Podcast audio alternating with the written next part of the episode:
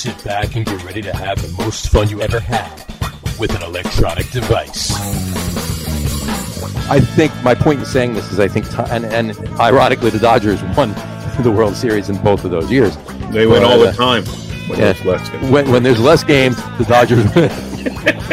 That's a, that's We're the laziest letdown. champs ever.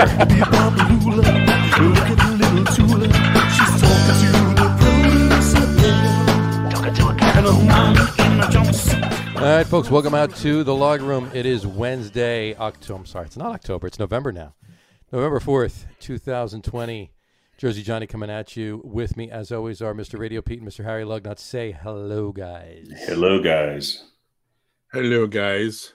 It's October. It's October thirty third, It's October 35th, actually. fifth. There you go. 35th, Yeah, October it, 35th. it almost doesn't matter what day it is. It It's really does. Still Yeah. 2020, and that's the problem. That's the problem. That's exactly Yes. the problem. Uh, but but uh, Nothing's going on in the world these days. There's right? no- No, there's on, really. nothing that's happened in the last day or so. it's very No. it's very blobby. Yeah. Nothing nothing exciting to The talk whole about. world, the whole world hasn't been up for 14 hours straight watching Steve Kornacki. Well, That, I think there is an official contest to see who can stay awake longer than Steve Kornacki. And they finally, they finally took him down and plugged him in to a, an outlet. he needed a charge. I mean, he really did. You know, he was down to four percent. It's like the light was blinking. So. That's right. He's also the Roomba for the MSNBC studio. He never goes home. All That right. sucks. Uh, See where I went? Zing. All right. So, All right, well, uh, some speaking of sports in the world sucking- too. Dad joke number one. Uh, yeah. Speaking of sucking, um, let's get to some football. What do you think? Sure. Yeah, why not? Um, I think I think uh, we're getting a little bit of a distance between who's the worst team in New York.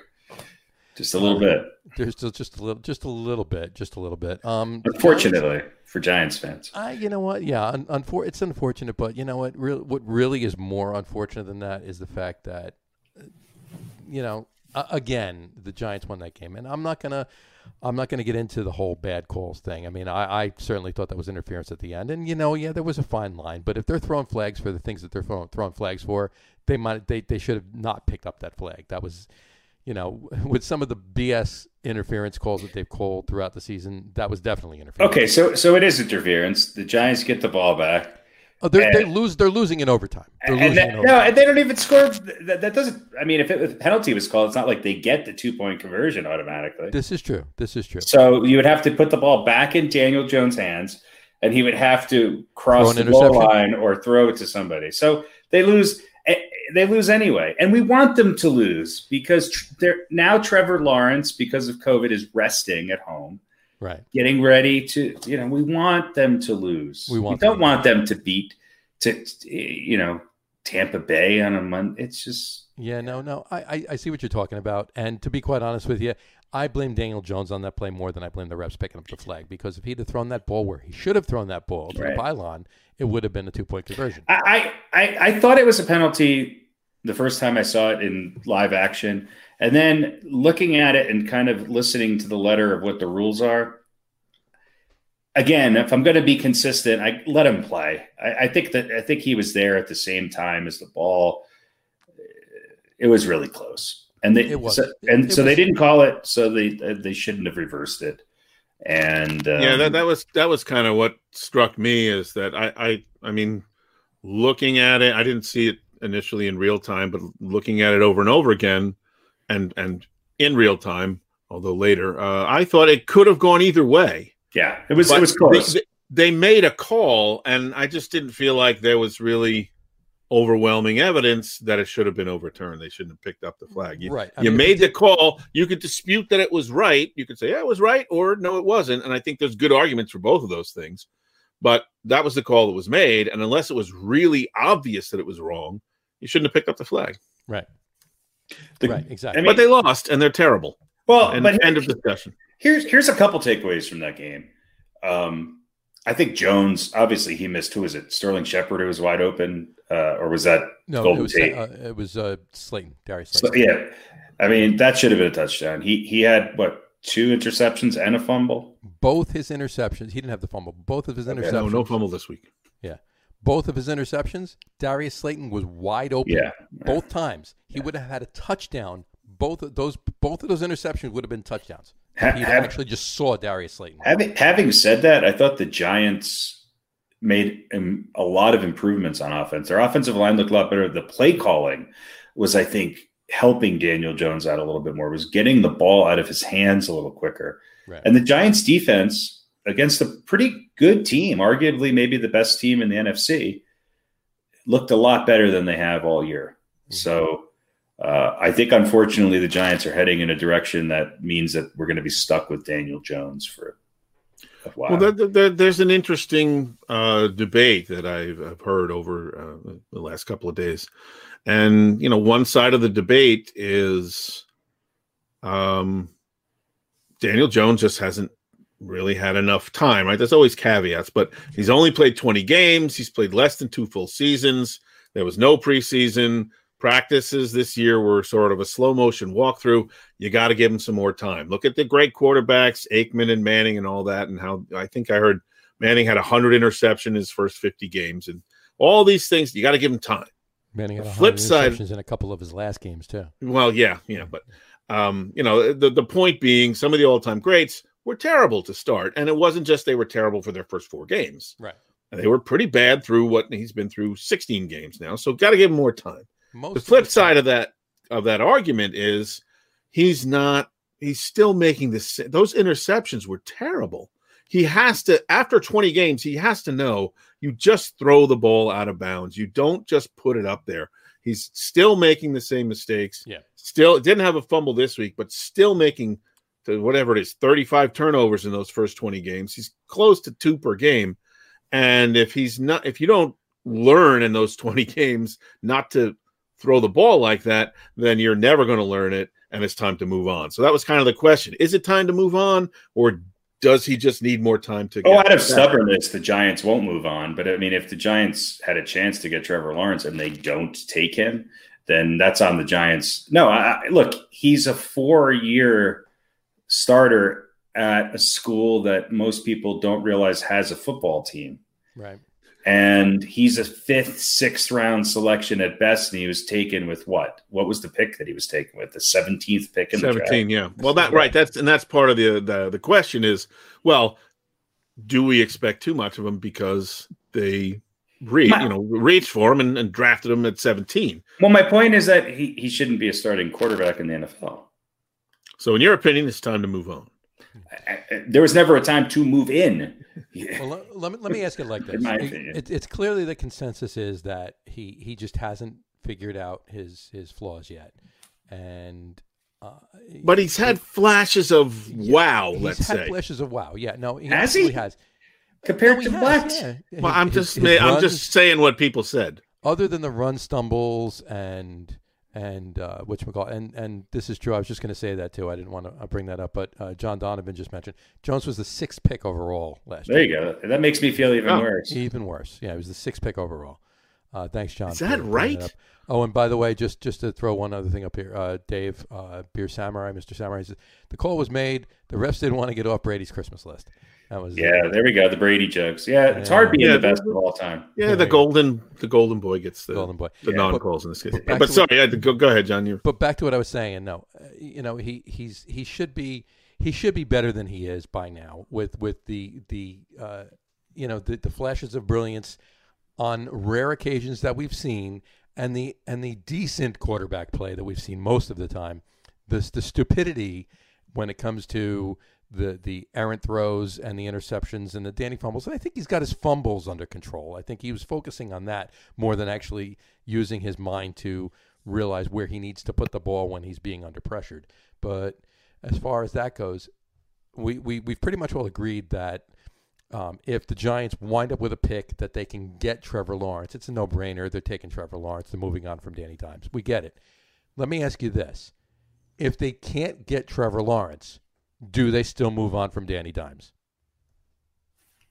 Again, moving on is, is the hardest thing to do is is admit you made a mistake and then move on. especially with uh, uh, Gettleman. Yeah, he, he, will never. He's, he's you know. I, am a Giants fan. I, I I I want to be wrong. I want him to be great, but but name a starting quarterback who's better than him. You can't uh, name a starting quarterback who's better than Daniel Jones. Right in the NFL. In the NFL right now. Look at look, the argument is he hasn't had enough time. He, you know, the Giants stink. I get all that, but the difference between him and a Joe Burrow is the difference between a guy who should be starting in the NFL in his first year and a guy who should be a backup. Or, right, to or, a backup. Or, right, or right, who should be sitting on the bench and learning. Right. Which even you know, which is the way it used to be. Even and, and, and this argument that, that he has no talent is is I don't buy it. No, I don't think so because either. I don't think had, anybody really believes that. When you the Giants have decent receivers and I mean Golden Tate's Golden Tate's not been a, a slouch when it comes to receiving. I mean no. Between no. between the Seahawks and I won't even go into the one year on the, right. the Eagles, but between the Seahawks and the Lions, he was a great receiver. Right. You know, I mean, so how, how much more time do you give him? And then that's the thing is that uh, okay, and, and yeah. in the me- in the meantime, you're building a team around Daniel Jones and, uh, uh in my humble opinion, a running back who's going to have a career of injuries. Right. And all of the so-called improvements that they've brought in are not really panning out yet.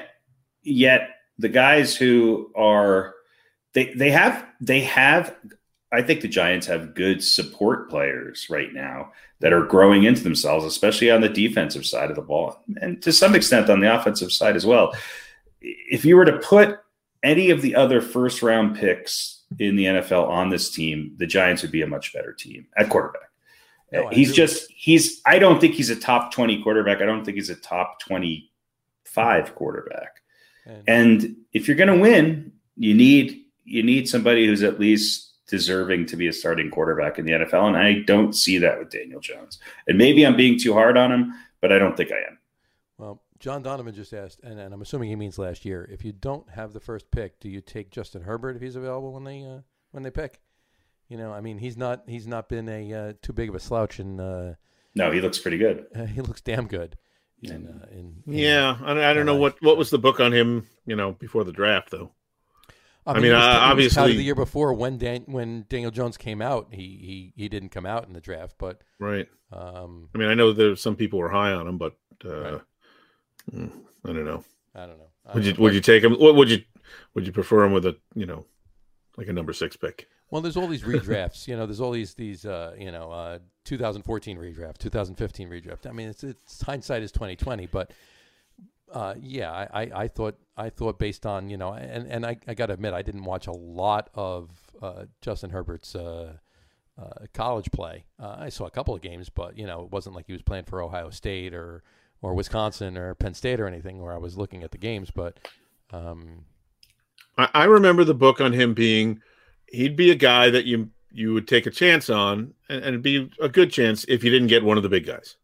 Right. If you couldn't, if you couldn't get the guy you wanted, Herbert would be uh, a, possibly an acceptable alternative.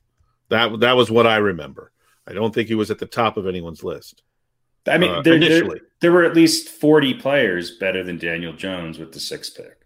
That's right. my point. Yeah. All right. So that was a mistake that they picked him, and they'll never admit it. And they're terrible. Yes. All right.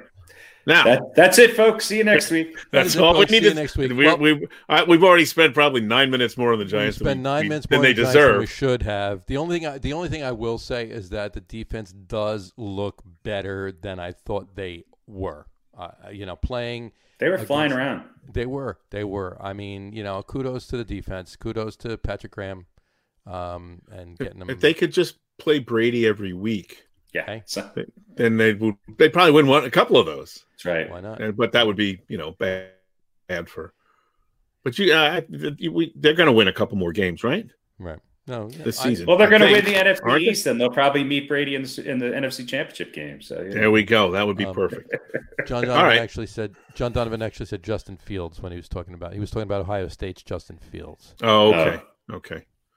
So All right. I mean, Um, at this point, you. Justin Timberlake would be better. Justin Timberlake might actually work out better. Can we get uh, Justin Tuck back? Just in time Yeah, would just on even be good. Just in time. Um, Yeah, he's he always gets a, you know. you know, at this point, I take just in case. Yes. right? So, all right. So let's talk about the Jets. um, why? Um, well, they're terrible, and they lost to Kansas City, and that's all we need to say. Well, we They're the knew that was biggest confidence boost any NFL team could ever have. Yeah. If, you- if you're down on your luck, play the Jets. Well, and I, let, us just say this: uh, I don't know if you guys caught um, uh, Joe Douglas's comments the other day, and of course, he's not going to come out and say, "No, there's obviously no way we're keeping Adam Gase next season," but it sounded like there's a possibility that they might keep Adam Gase for next season. If they which keep Adam seems Gase highly implausible. But again, he's not going to you know throw the guy under the bus. Uh, you would think, but I, I don't know. I didn't get a good feeling from hearing those comments. I think it was on the Michael Kay show. I believe it was. Yeah, well, I mean, who knows what the is behind all of that? But it, it could just be that they they know they're going to stick with him through the end of this year, and they don't want to hedge their bets. I would imagine that's probably what it boils down to. Joe Douglas is probably just spewing some information. Well, that's but I- I- I try guess the- I guess the theory that's kind of going around is, well, this obviously this is a tank job, sure and so they're not going to fire Adam Gase because he's doing exactly what they what want. they want. Right. And, Yeah. um, which is, you know, you, okay, maybe that's the case, but we're still not seeing that he's capable. I mean, in other words, they're looking at the second half of last year and saying, "See what Adam Gase can do." They started off terribly, and then they went six and two in the second half of the year. And now we're going to tank, and so we're not going to judge him on this season because we don't want to win games. And that's like to me, that is a horrible, horrible way to go about things. It's it is a horrible way to go about things, and you know what? I would say that that's a ridiculous theory, but the only thing that would actually make sense to me about that was the way they looked when Adam Gase gave up the play calling duties last week when they played the Bills. When they when they played the way they played, the offense wise anyway, they played the way they played in the first half, and were able to do the things they did on offense. And mind you, it wasn't like they were all of a sudden the you know the 84 49ers or the uh, or, or the Patriots for the last 20 years. They they were you know, a, a, uh, a decent team or whatever against the Bills. But what they were able to do in the first half, and then to come out in the second half, almost seems and like get they four flipped yards. the switch and got four total yards yeah. of offense. Almost seems like they flipped the switch and saying, "Oh, whoa, whoa, whoa, whoa, whoa, whoa, whoa, stop it! We want this first pick. Play horribly, please." That yeah, makes it makes sense to me. Yeah, and it was almost like they, um, know, they picked pretty decent. I mean, they held the Bills to six points in the first half. Right and and maybe they weren't expecting that. You know, maybe they were running the offense they wanted to run, and they figured, yeah, you know, hey, listen, we got ten points, and they were expecting to give up seventeen points or twenty points, Right. but their defense actually, uh, you know, got it done, and so then they sort of had to, you know, pump the brakes. Or, or- I mean, it's, it's it seems insane. It seems insane that a professional sports team would would go through these machinations. But as I always say, the answer to everything involving the Jets is it's the Jets. right. It is the Jets. Any question you have that why would they? Why would this happen? How could they? Who? It's the Jets. That's all you have to say. And people go, "Oh, you're right. You're right." Mhm. So there we go. They stink and they're terrible and they got walloped, deservedly so. And now we can talk about other football. And now we can talk about other football. So let's move on to other football then. All right, let's do that. Uh, before we do, actually, I just have one thing to say. Um, how do you think Avery Williamson feels? Great. I think he feels great. he went from the, the worst team in football to the best team in football, right? So, Yeah, sure. In one trade, you know. Yeah, Uh, it's like the like like the uh a dog that escapes the the pen Right. and then you know starts to go away and then turns around and has that one last look back at his buddies that are still stuck. I'll send for you guys. That's right. What, And what, he goes what- into the woods. one day you're in the pound, and the next day you're a Kardashian lapdog. Yeah, you're running free in a field of wheat with pieces of mutton laying around everywhere. Peace. Yeah, Well, exactly. I- Not, Exactly. yeah, something like that. Okay. Maybe not mutton. The Pork Yeah. chops, let's say. Rather be a Kardashian lapdog. Yeah, right. Well, that brings us some other things, and, and Dave just writes in. He says, "Are the Steelers for real?" That brings us some other some other football. Are the Steelers for real? Let's talk about that. Well, they they finally beat a really good team because they've had the luxury of sort of feasting on Well, they beat the Titans aren't- too, didn't they? Yeah. Well, but what are this? What's the Titans record? Well, that's true too, because the, Yeah, uh, the the, Titans the, are- the they're Bengals five beat and the two. Titans this week too. So Yeah. Titans are five and two. Are they? Yeah. yeah, they're five and two. They lost their second game to the Bengals this week. So. Yeah. and I mean that doesn't that's no slouch. I mean the Bengals. I mean Joe Burrow is I mean, they beat they beat a really good Ravens team. They won a close game. They've won the games that they should have won. Mhm. Uh, I think they are for real. Uh, Yeah. Are they as good as Kansas City if Kansas City's healthy? Probably not. But they've proven that they can beat the Ravens and get you know if they have to if they meet up in the uh, in the playoffs that they can get past them right. And Yeah, I mean they've beaten them twice, right? No, they don't- just once. Oh no, just once. Uh, Yeah. Who am I thinking? Well, anyway, um, yeah, they they played a couple of good teams, and I think the next three weeks they've got a pretty easy schedule. I don't remember who all the teams are, but someone described it as a buffet. Right.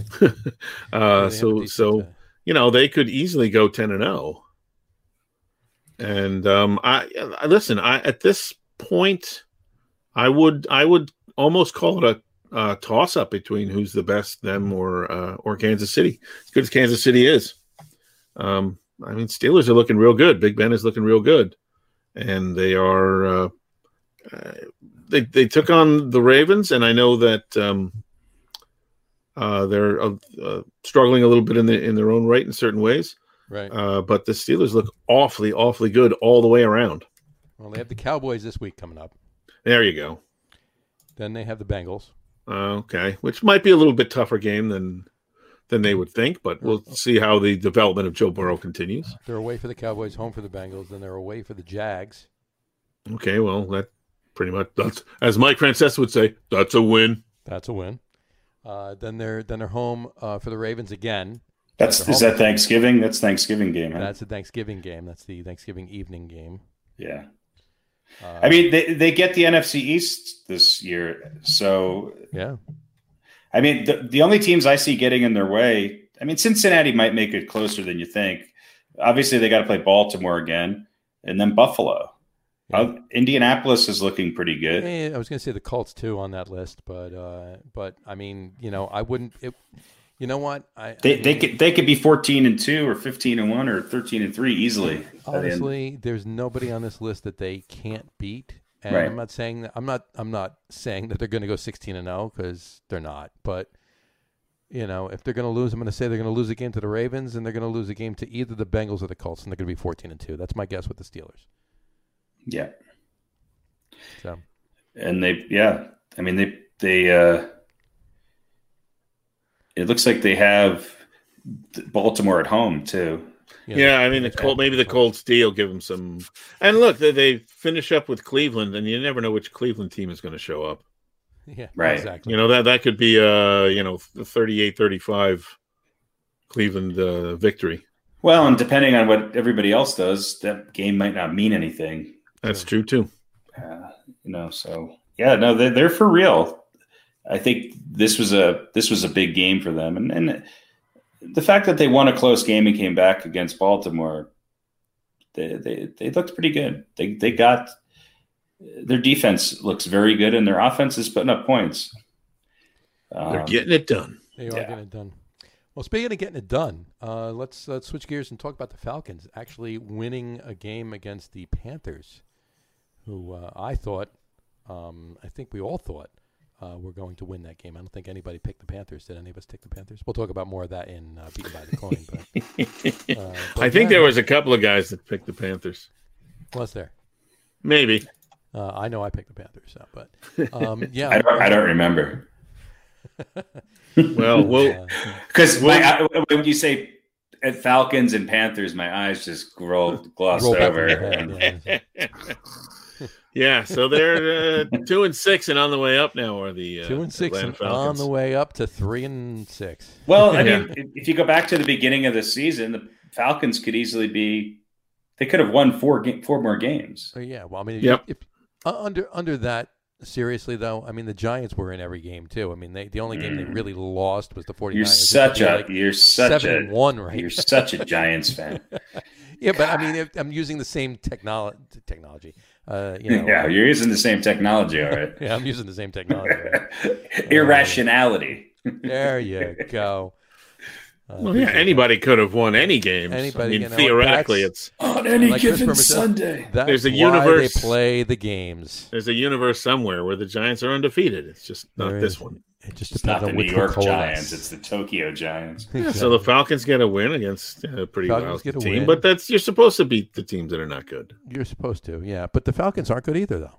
So I mean, Yeah, I, listen, we were saying I think a couple weeks ago, we, maybe we were saying they're we think they're better than their record. well, they are and better they the had a record. couple I of think the Panthers are better than disastrous- the record too, though. Yeah, but the, the Falcons had a couple of disastrous meltdowns, this is true. and then we kind of went maybe they're not not better than their you know can you be deemed better than your record when you uh, don't go after the onside kick and uh, you know this uh, make these comical uh, find new comical ways to lose games. So, Well, I just want but to you know, maybe we're back to they're better than their record. maybe they are, but I just want to point out to the fact that uh, Matt Ryan actually had only 19 yards less rushing than Todd Gurley did. All right. Yeah, well, Um, that's good for him.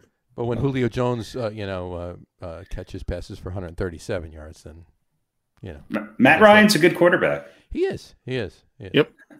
Um, speaking of two win teams, uh, how do we like those Vikings? Yeah, I was going to talk about that. Uh, it's kind of why I wore what I'm wearing today. Uh, this ensemble, if you will. Um, oh, hold Is on a this another down game by the Packers, or Uh, did the Vikings just find something that maybe is there? We talked about them as maybe being better than their record when they Yeah. were. I think I think yes and yes. I think the Vikings are a little better than the, their record, and I think Green Bay had another inconsistent game.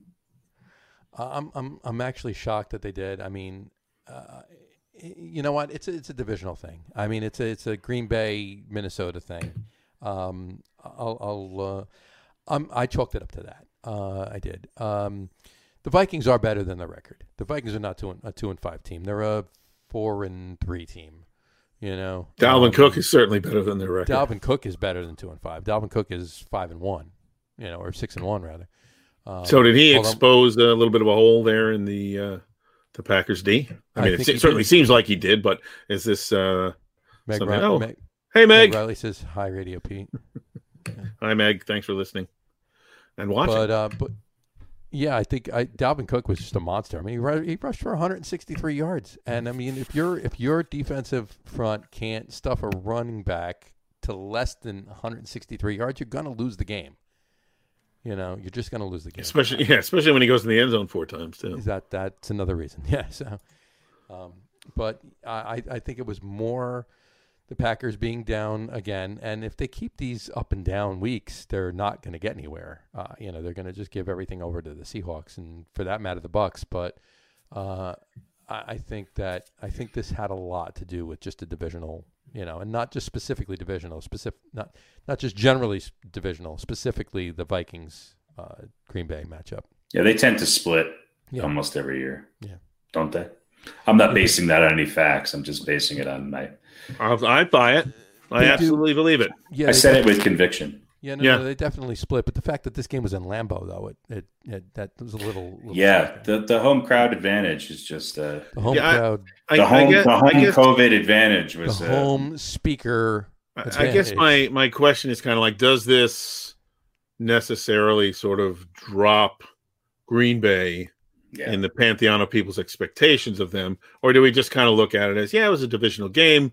Cook had a was coming back from injury. I think he just went off, and uh, you know more of an anomaly than anything else. Or is it, hey, the Packers maybe they you know only have a good run D against lousy running backs, Mhm. I still think was they're not necessarily a fluke. I still think they're better than the Bears, and I still think you know when you talk about the NFC, there's three teams there, and uh, Tampa Bay didn't necessarily have a great week, almost losing to the to a win, you know, one win Giants One team. win So Giants team.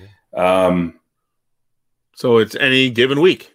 Any given week, I It is still any given week. I, I think this I think that Tampa Bay and the Seahawks are a little bit above Green Bay, uh, but I'm not gonna I'm not gonna pick against Aaron Rodgers in a playoff game. No, no, No, no, no, not And- not and not based on this game. They're still going to win the division. You know, I mean, Yeah. the, Yeah, the, I the. Lions and the Vikings are not catching Green Bay.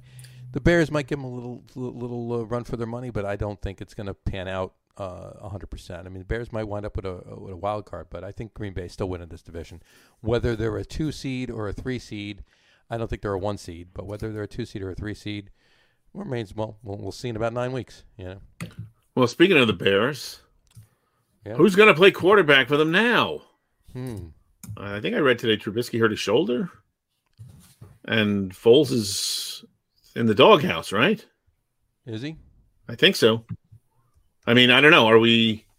Do we still buy the Foles has any pixie dust outside of Philly?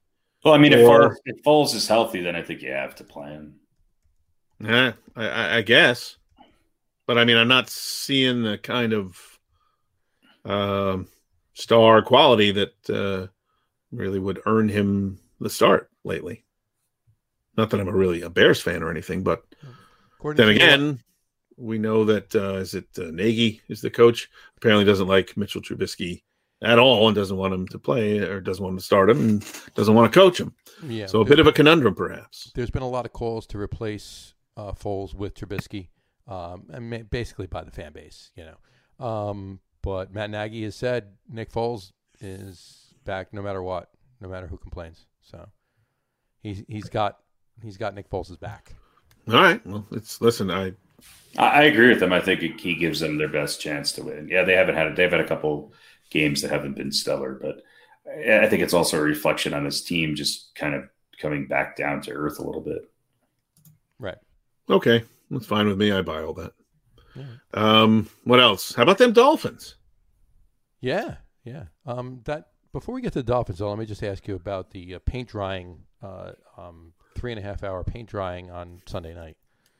Um, did, did did you see any of that? Paint It was good. It was my fa- it was I think it was a semi gloss. It was very It was. I. It started out matte. It got Right. semi gloss. that's right. a whole lot of rubbing. Yeah. Well, uh, yeah. Unfortunately, it was easier to clean some of the crap off of it because it was semi-gloss. right. Um, but, but there was still some crap there. yeah, I, I, I, didn't we have like a flex schedule kind of thing? Was that only for Monday? Like, remember Yeah. when? Remember when there was COVID? What was it last week or two weeks ago? And they flipped the night game and the day game. And like, can't they do Yeah, that they sent, when they sent the Bucks and the Raiders to the day game, and they brought they brought the They uh, the Seahawks the- and the Cardinals to the night game. Yeah. So why I mean, would you? Why would you leave three total wins of two teams in the Sunday night slot? yeah. I mean, it? W- whether you think these teams are better than their record or they're they haven't played reflective of their talent or whatever, w- they're the numbers speak for themselves. They're terrible. Why are you putting them on? I can What tell is you the why in two you know the marquee nighttime matchup? I can tell you why in two words. Okay, Jerry Jones. I've heard that. I've heard of that guy. Who is Yeah. he? Well, Is he the Secretary of State. And, Yeah, that- that's a good point. You might be right about that. Jerry Jones called Roger Goodell and said, "You move me, I do not. no, I, I, will, I will not be a happy camper." even the Cowboys, even when the Cowboys stink, they they're they have a big viewership. They have So a it's big just a draw, fan right? Yeah, and the Eagles are pretty. You know, it's it's just Cowboys uh, could be zero and fifteen, and they're still going to draw enough. crowd- There enough wasn't of a better game that you could think would. well. There's There probably plenty of better games. ten better games, but um, Yeah, that was a rhetorical question. You know, it's still why why were the Giants on Monday night? You know, against Tampa. It's- And along in the same Saints-Bears vein- game would have been a bigger draw. what's that? Switch- The Saints Bears game would have been a, been a Yeah. bigger draw for the night game. And by the way, that's the other team that I think were uh, it, it confounds me, but is but might be might be the other team in the NFC that's you better look out for, and that's New Orleans. I mean, is New Orleans better than Green Bay right now? I don't know. No, I don't know. They're they're too inconsistent. So is Green Bay. and I don't even mean week to week. I mean during the game. They're too Yeah. inconsistent. yeah, Yeah, well, there's a lot of talk about Brees, and he's not himself or not his old self, and you know, don't as he is goes so go the teams. But uh, th- again, they're certainly a team that's capable of turning it on at any time, and then you'd be hard when they're playing well. That you'd be hard pressed, I think, to say there's they're not the best team in the NFC. Right. Yeah. And that when they've got it cranked up, they certainly have the tools to do so. Right. Well, the N- NFL.com has them at number six in the power rankings, ahead of Green Bay, who's seven, ahead of Buffalo, who's eight, and ahead of Indianapolis and uh, Arizona. And I, I would I would go out on a limb to say, as to say that that's probably just because of this past weekend. They probably I'm- True. I'm, not I'm not gonna I'm not gonna place Green Bay and New Orleans far apart from each other. They're I agree. close to each That's other, what I'm saying. I mean, I, I think I forget about New Orleans because they had their their inconsistency and they had that stretch there where I thought they lost a couple games that they definitely should have won, but I don't think I want to play them in the first round of the playoffs. No, I wouldn't. But if you had to put a bet down as to who will have the better season, you'd probably Green- say Green Bay. I'd have more confidence in Green Bay. I have Maybe not. I don't know. I do think it's a more toss Let me, let me, re- let me They're rephrase both- that. They're If I had really to put a bet down. I would I would say Green Bay is probably more likely to have a better season. But And so would I. And my cap would too. But and and right now, as bad as we thought New Orleans was, and as good as we think Green Bay is, they have the same record. Yeah. Yeah, yeah, they do. They do have the same record. Um, yeah. So speaking of records, why don't we uh, why don't we go on to uh, this week's um, picks? Want to do some picks? picks, we could do Yes, picks. refresh my memory. Well, I'm sure. I'm sure I was mediocre as always. Oh wait, I gotta I gotta pull up. Hold on. let's see where they are. Beaten by the coin. Beaten by the coin. I'm sure I'll lose to the coin. No one wants to be beaten by the coin.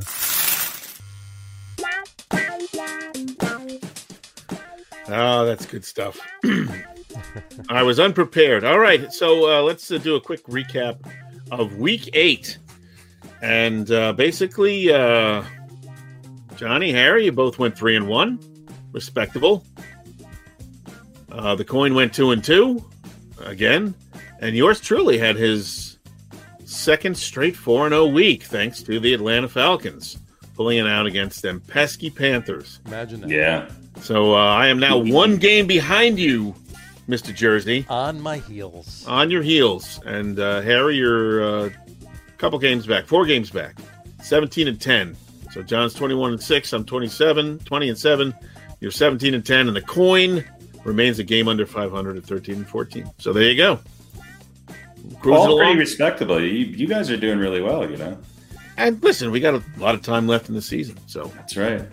All right, so let's uh, start off this week with Green Bay, hosted by San Francisco. That is the supposedly, we'll assume, the Thursday night game, unless anybody gets sick or whatever. At the and, moment, um, the game is still on. Yes, the game is, is still on. It's going to be a good one. Yeah. It could be, and uh, I I will pick first, and I will pick Green Bay. right. Again, I don't know why. I just think they're going to win. Yeah, I'm gonna I'm gonna have to um, uh, obviously uh, echo your uh, uh, your pick there. Um, Green Bay's gonna win. Um, San Francisco. I mean, George Kittle's out probably for the rest of the year. Uh, Garoppolo is out for four to six weeks with a high ankle sprain.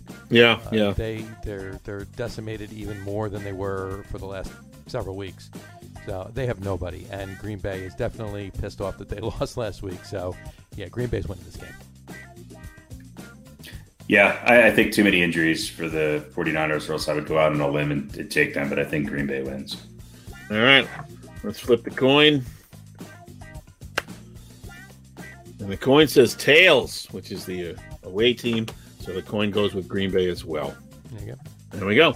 All right, uh, those Giants against that football team in that football team's hometown. Mm. And I will let the two Giant fans pick this game. Harry, you want to go first? Listen, you don't have to watch it; you just have to pick it. You know, uh, unfortunately, I think the Giants are going to win.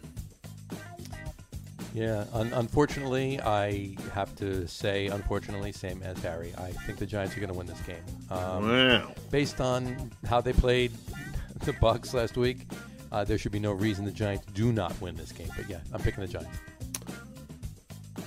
Well, the smart money for me would be to, to just agree with you and at least maintain my status. But I am going to take the football team. Hmm. I hope you're right. yeah, I, that's pro- kind of why I'm doing it. Yeah, I, I, I kind of hope. I kind of hope so. All right, let's flip the old quarter here, and uh, they're going tails.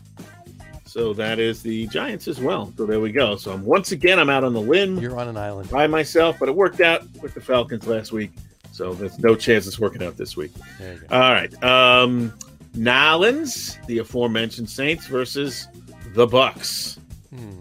Uh, Harry, you want to start us off on this one? This is a game that scares me a little bit. Tampa Bay did not. They sort of reversed what I thought was going on with them, but they still won that game. I.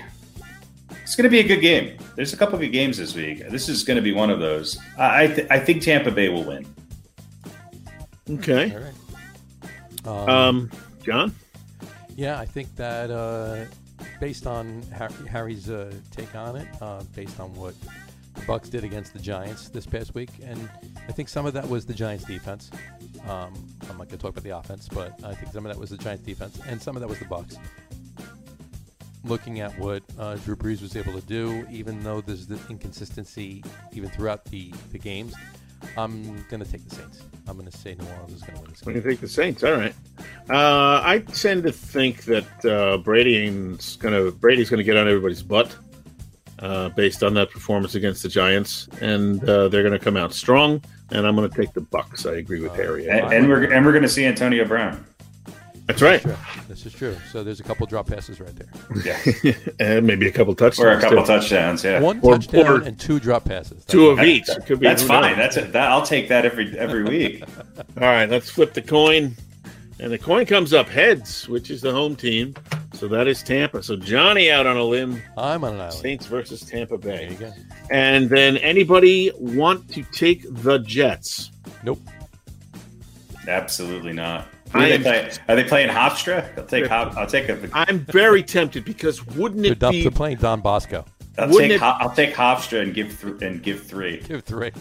wouldn't it just be perfect for this strange year that we're in if their lone win, the Jets' lone win this season was against the Patriots? That would seem some sort of poetic justice. It would. I, I I do think, oddly enough, looking at this game and what's happened, either the Patriots are going to come out and really correct the ship, or the Patriots are just going to let it sink, and it's just going to be one of those years that you've never seen from a Belichick team, really ever in New England. yeah. Um, It's hard to know which. And and Cam, the Jet the Jets could win this game, they could. but Ca- I don't think they will. Cam has not looked good since he got No, sick. He looks horrible. And but you know what? This could be the start of the what's his first name? Jarrett Stidham Yeah. Him, yeah. era, which might only last the rest of the season. Uh, but he, who knows? He might be good. I mean, if, if Cam doesn't fumble that ball, the Patriots win that game. Yeah. So Yeah. I got a, I got a couple things on that. Um, really quick.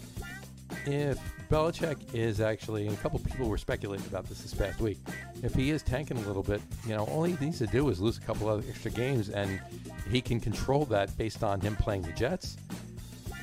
Belichick, if he tanks, has the control to lose the games to the Jets and get the first pick. And Yeah, but can he do that with the Jets? if he does that, wouldn't that make sense? You think Trevor Lawrence doesn't want to go to the Jets? I think in a heartbeat he'd go to New England. Yeah, I agree. And I, you know, if they're going to tank it, then you might see uh, both teams doing their best Todd Gurley, but being successful and not crossing Yeah, right. the goal line. But uh, I don't want be, any it's gonna be, it's gonna be the Todd Gurley shuffle.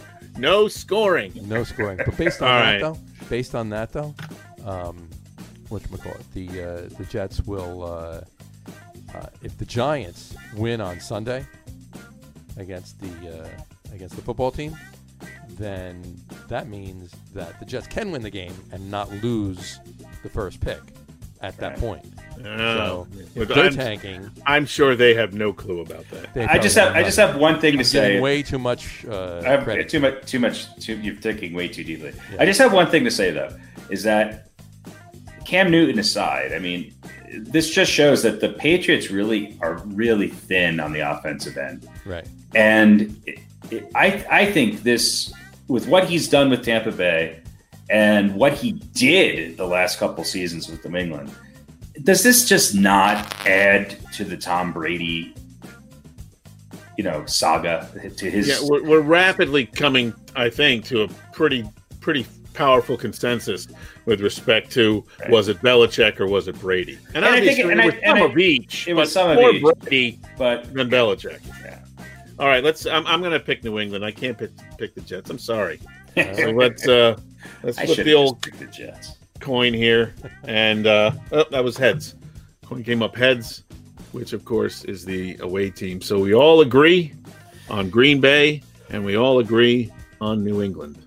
There you go. You, should, you can change it, Harry. You, No, I, I mean, you know, I'm, I'm, I'm I- I think New England will win, but this is the this is the most positive I felt about a Jets win all season.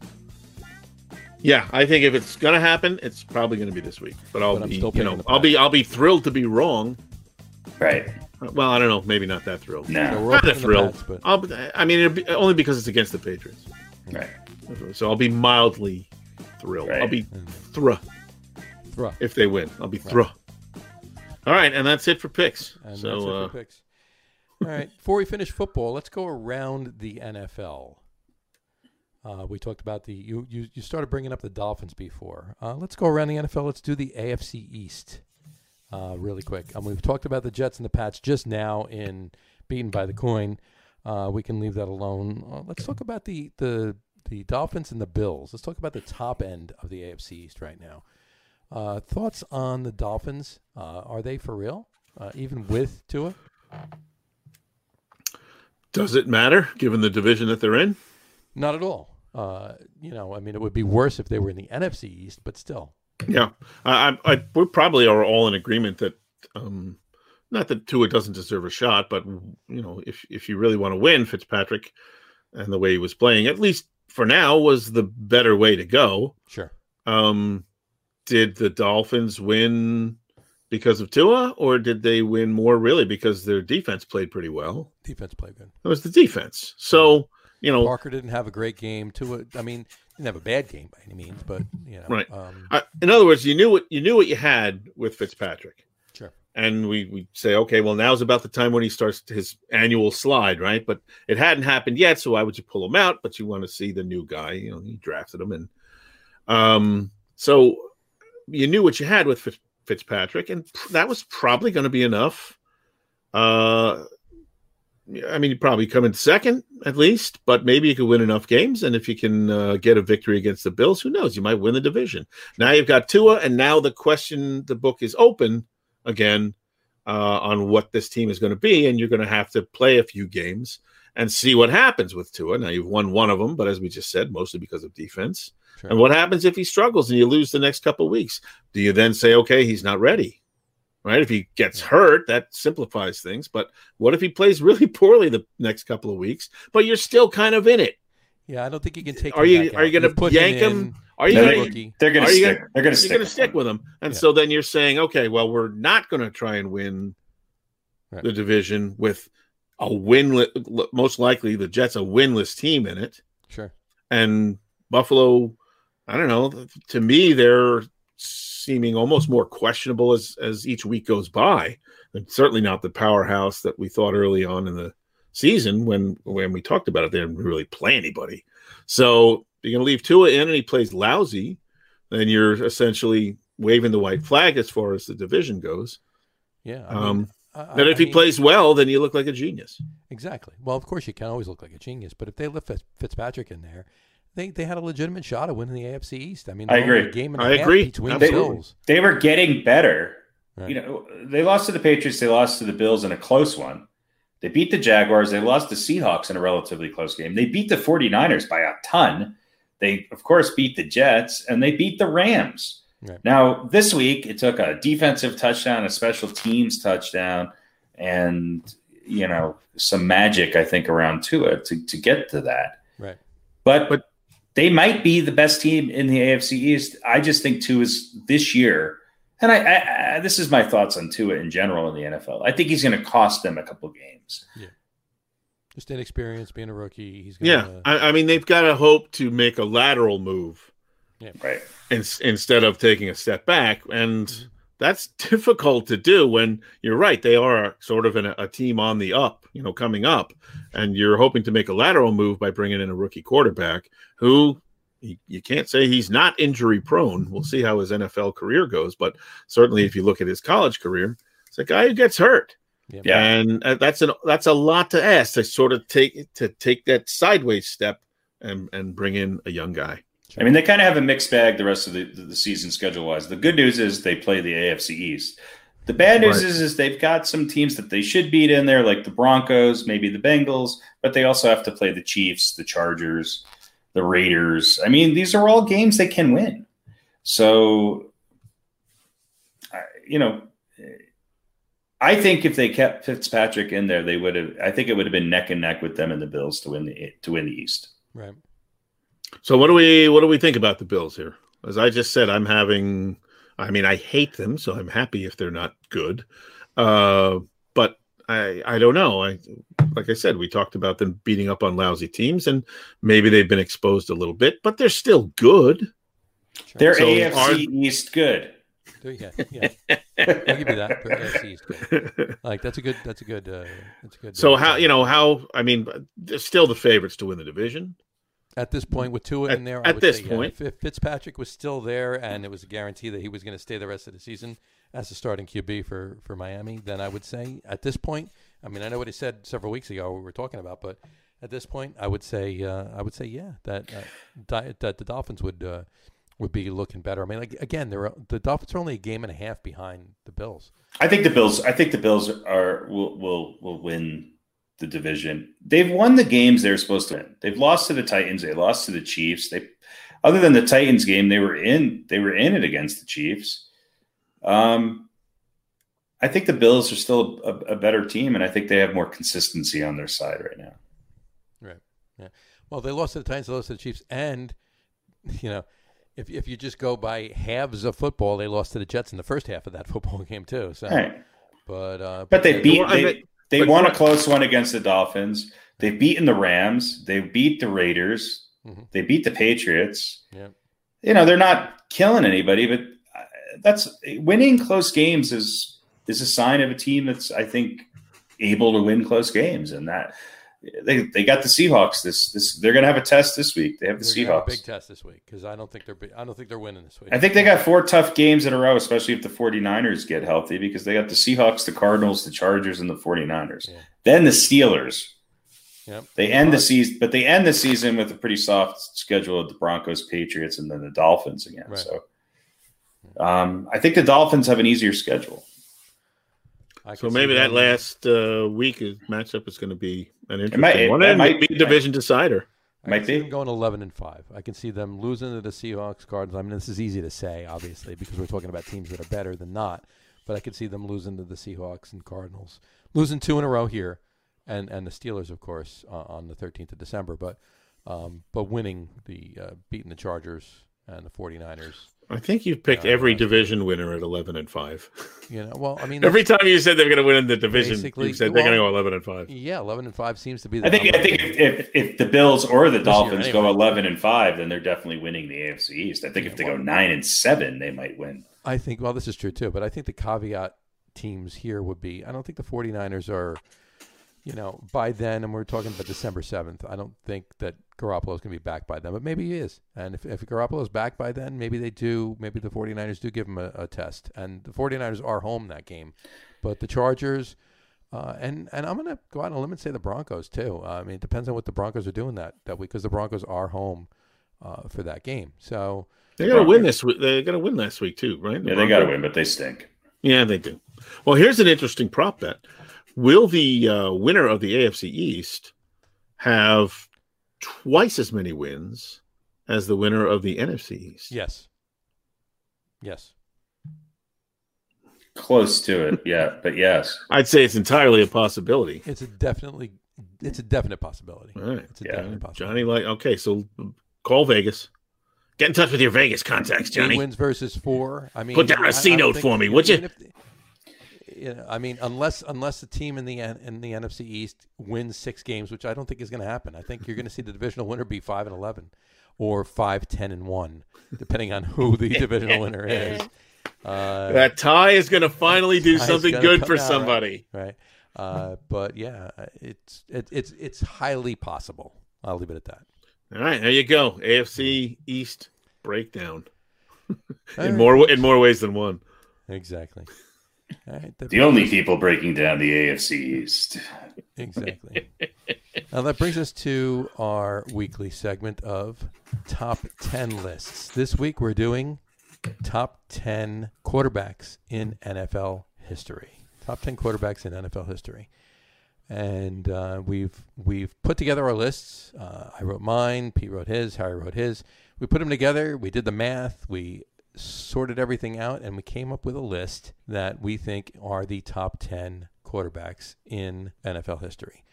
And we're actually going to uh, start with uh, Pete. Pete's going to kick us off. And obviously, and ironically, I should say, uh, our number 10 quarterback is actually a tie. We have a Yeah. tie for number to number 10 spot. Uh, why don't you let us know who the number 10 quarterback in NFL history is? Yeah, we, we don't we don't do top ten lists with only ten. No, we no, give do we give you eleven. You get So- a little more. Tied All for ten. tied for number 10, Pete. Let us know. Tied for number 10 is uh, Mr. Terry Bradshaw, the man himself. And we've talked about him a little bit. We was talking about him a couple weeks ago and an interesting article about his broadcasting career and all that. But, you know, he was a pretty good quarterback. Uh, you know, he won four Super Bowls and uh, two time MVP, lots of Pro Bowls. Uh, one, I think it was MVP one time in the league, uh, almost 28,000 passing yards. TDs and interceptions, 212 and 210. Uh, part, big part of the reason why the Steelers won the game. Maybe uh, his um, exploits on the field or his uh, achievements on the field, I could say, sort of overshadowed uh, by the whole uh, yokel uh, kind of uh, personality thing. Uh, you know, Terry Bradshaw and the accent and all that but he was a heck of a football player. And this was at a time, I think we've talked about this in the past too, when defenses were a lot tougher and were allowed to actually play. And yet, uh, you know, Bradshaw was able to get it done. And of course, uh, I, I was just thinking about this the other day with Montana and Brady, you know, like uh, just look at like the Hall of Famers that were on, obviously the, you know, the teams that won multiple Super Bowls, but he was part of an one of the absolute real dynasties in the NFL with Pittsburgh, and uh, tied for tenth on our list. Terry Bradshaw. Terry Bradshaw. Very good. Very good. Um, Harry, why don't you tell us who's number uh, number 10 as well? Number ten, also. Number 10, number 10 again. Uh, number 10 is Aaron Rodgers. Personally, uh, I had him higher on my list, but uh, you know, being being somebody who's still playing the game, I think everybody kind of knows about Aaron Rodgers. There's many people who would say that he's maybe the best quarterback of all time, but he ha- he has the highest career passer rating in, in a regular season uh, with 102.4. He's he, he's got the most consecutive seasons with a passer rating over 100. He's obviously a Super Bowl champion, fifth highest postseason passer rating, lowest career pass interception percentage, uh, best touchdown to interception ratio, best passing yards to interception ratio. I mean, five time. You know, he's the first player in NFL history to pass for over 4,000 yards in each of his first two seasons. He's been doing it a long time. I think if he wins a second Super Bowl, I, I think he shoots further up this list. And he's, you know, to me, he's the the best quarterback in the history of the of the Green Bay Packers. And uh, that's saying a lot because there's two other guys, one who should maybe have been on this list, and another one who maybe should not be higher than Aaron Rodgers. But uh, he's he's he's just the cream of the crop. I think he hasn't had a lot of great talent around him. He didn't have Lynn Swann and John Stallworth to throw to. He certainly did not. Um, and uh, but he's he's one of those quarterbacks who, up until the last few seasons, I think was one of the guys who kind of changed the game. He was mobile, he could run, he had an incredible arm and an accuracy that was fantastic. He's smart, and uh, he doesn't make a lot of tur- he doesn't turn the ball over a lot. And I think at the end when it's all said and done, I think he's going to go down as uh, you know, one of the top three or four of all time. Yeah, I, I agree. And and you know, as as as good as some other quarterbacks, and I'll, I'll mention Eli Manning were in the last two minutes of a game, minute and a half drill. You want him or you want Aaron Rodgers? Yeah, I want Aaron Rodgers. I'm not sure. I mean, other than Patrick Mahomes, and I'm not even sure right now. I mean, if, if the game's on the line right now, today, and you have to put somebody in there to, to score with a minute left, if you put Aaron Rodgers on Kansas City, Aaron Rodgers would be just as good or better than Patrick Mahomes with that talent. Not saying he's better than Mahomes right now, but he's he just doesn't have the the depth of talent around him. I agree. I agree. Yeah, and they both and and, they both are insured by State Farm. So I mean, They Right, are. right. Well, as is, as is everyone. Yeah, maybe he kind of suffers from. He's just he's been around for a while and he's been great for a while. Right. And you know, we listen. I, I think part of uh, football culture or, or um, American culture is we like new shiny things. sure. So we want to talk about the new guys who are good. And then you go, oh, what about Aaron Rodgers? Oh, yeah, yeah, he's good too. So you know, his longevity has maybe kind of uh, worked Yeah. against him Right. uh, as far as uh, people's perception. But yeah, he's he certainly is one of the all-time top ten, and you could make several good arguments for moving him up on this list. I agree. I agree. Number number ten A, Aaron Rodgers. Good job. All right. I'm going to take number nine, and this was referred to by uh, Mr. Lugnuts before. Uh, number nine on our list is the uh, the man that uh, from Green Bay that just beat out Aaron Rodgers, and that would be Brett Favre. Brett Favre, Brett Lorenzo Favre, to be exact. Oh, you learn something new every day. Imagine that. There he is, Brett Favre. He um, uh, he was drafted uh, in the second round of the 1991 draft uh, by the Atlanta Falcons. Unless you weren't aware, uh, he went to the Falcons in the 91 season. He was uh, he was drafted at Green Bay Packers in '92. Um, that's when he started his. that's when he actually started his career. Um, but uh, what's yeah, he's got a ton of uh, accolades, if you will, to his history, uh, to his career. There you go. I was looking for the word career. There you go. He was, you know, Super Bowl champion in uh, Super Bowl 31. Um, he was a three-time NFL MVP, three years in a row, 95, 96, and 97. Um, has anybody else been MVP three years in a row? Hmm. Okay, I don't- question. check that I don't think in the modern era, no. I do not believe so. In the modern era, anyway, I do not believe so. Uh, Offensive Player of the Year in '95, uh, three-time First Team All-Pro, same years, '95 to '97, three-time Second Team All-Pro, 01, 02, and 07. He was an 11-time Pro Bowler. Uh, he's a four-time NFL passing touchdowns leader, uh, two-time NFL passing yards leader. Uh, it, the list goes on and on. I could sit here for an hour and tell you all of his accolades, but uh, just just an amazing an Iron Man of football. He just kept playing and playing and playing. He did not want to stop. Uh, the Giants beat them in the beat him in the uh, championship game in 0, after 07 season, and uh, you know it was it was Aaron Rodgers' turn. So where does he go? He goes to the Jets, and then he comes back and he goes to Minnesota for a couple of years, and almost gets back to another Super Bowl with Minnesota. Um, And, and had maybe you, you could you could argue his best year passing yeah, With yeah, it was an Minnesota amazing year with Minnesota at age forty. Yeah, crazy, crazy, crazy year. Driven driven uh, the the uh, the the drive of revenge was was strong with that one. Yes, it was. So Brett Favre, number nine on our list. Pete, bring us to number eight. All right, number eight, one of my favorites, being a Dallas Cowboy fan, is Roger the Dodgers Staubach. Um, listen, I think he went to three Super Bowls, won two of them. Steelers. Uh, Super Bowl MVP one time, six time Pro Bowler, winner of the Walter Payton Man of the Year award. Uh, one of many actually on this uh, list that uh, uh, uh, achieved that uh, accolade. And almost 2,300 rushing yards, along with 20 rushing touchdowns in his career. Which, by the way, I think that to me, one of the most impressive things about Roger Staubach is that he didn't really, he wasn't the starter for Dallas until he was 29 years of age, No, uh, coming out of the Navy, I believe it was. So he had military requirements that prohibited him, uh, kept him out of the game. So, you know, imagine what he would have been with another four or five years sure. uh, in the league. He, you know, he might have been uh, in everybody's you know top five list, uh, but certainly one of the all-time great Cowboys. And um, uh, let's see, 153 touchdowns to 109 interceptions. Eh, not a great ratio, but still, he was a guy that uh, would make the play when he needed it. Roger Staubach, Roger good, Staubach. good player, pretty good, Player. not bad. Yeah, I mean, the, the, those years were dominated by the Steelers and Cowboys, Oh yeah.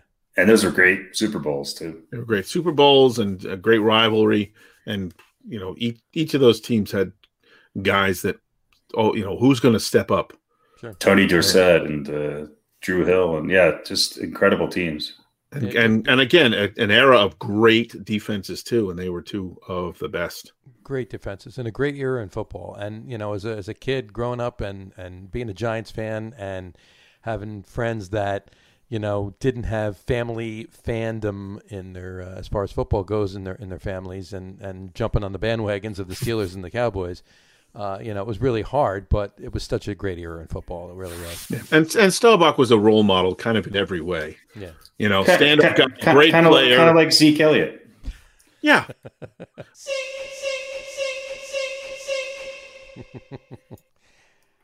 You mentioned Zeke. Sorry, see, this is what I'm learning. We have a Zeke sounder. we have a Zeke drop. There you go. Uh, uh, you know, military man. Sure. You know, if you want your kid to emulate somebody, you know, uh, in that era, Staubach, you know, be hard pressed to find somebody uh, better than Roger Staubach. All right, folks. Number eight, Roger Staubach. Uh, good job. Um, Harry, why don't you bring us to number seven? Number seven, I believe I've been told, is Dan Marino, who I say is the Charles Barkley of football. I think if Marino had won a Super Bowl, I think he, he you'd be looking at him at number one or two on this list. I, think these records have been broken, but he was the all the all time passing yards leader. He was a nine time Pro Bowler, three time first team All Pro, five time second team All Pro. He was the most valuable player in '84, NFL Offensive Player of the Year in '84. Uh, five time passing yard leader. I mean, he he was just if you go back and think of the '80s, he was just one of those guys who lit up the airwaves. It was it was unbelievable and it was revolutionary in a lot of ways. But he played an era, kind of an era of guys redefining the quarterback position too, with him and Elway and people like Dan Fouts and even Warren Moon and the, there was a lot of passing yards all of a sudden in the NFL, and he was he was one of the best, and he's probably uh, I think a lot of people knock him down a few notches because he just could never. I think he only got to the Super Bowls. What was it? His first year, right? First year. First year. And uh, and they couldn't get back. But those Dolphins teams were were pretty incredible. Much like Fouts and the Chargers, there was just a there were some teams that just couldn't quite get over the uh, the hump to win a championship. But he was he was one of the best. he was. I agree. As he's on Say the it. list. I, I would agree if he if he if he'd won a Super Bowl, you'd probably. I mean, as far as just pure passing, you'd probably put him number one. I would, yeah. If he if he had won a Super Bowl, if he had won two Super Bowls, I, I he would be hands Yeah, down number one. I mean, there was the- down. uh, those great names that you mentioned. He was even with those guys. He was maybe not head and shoulders above them as far as what he was doing, but he was just he was the best. Yeah, yeah, There you go. Number seven, Dan Marino.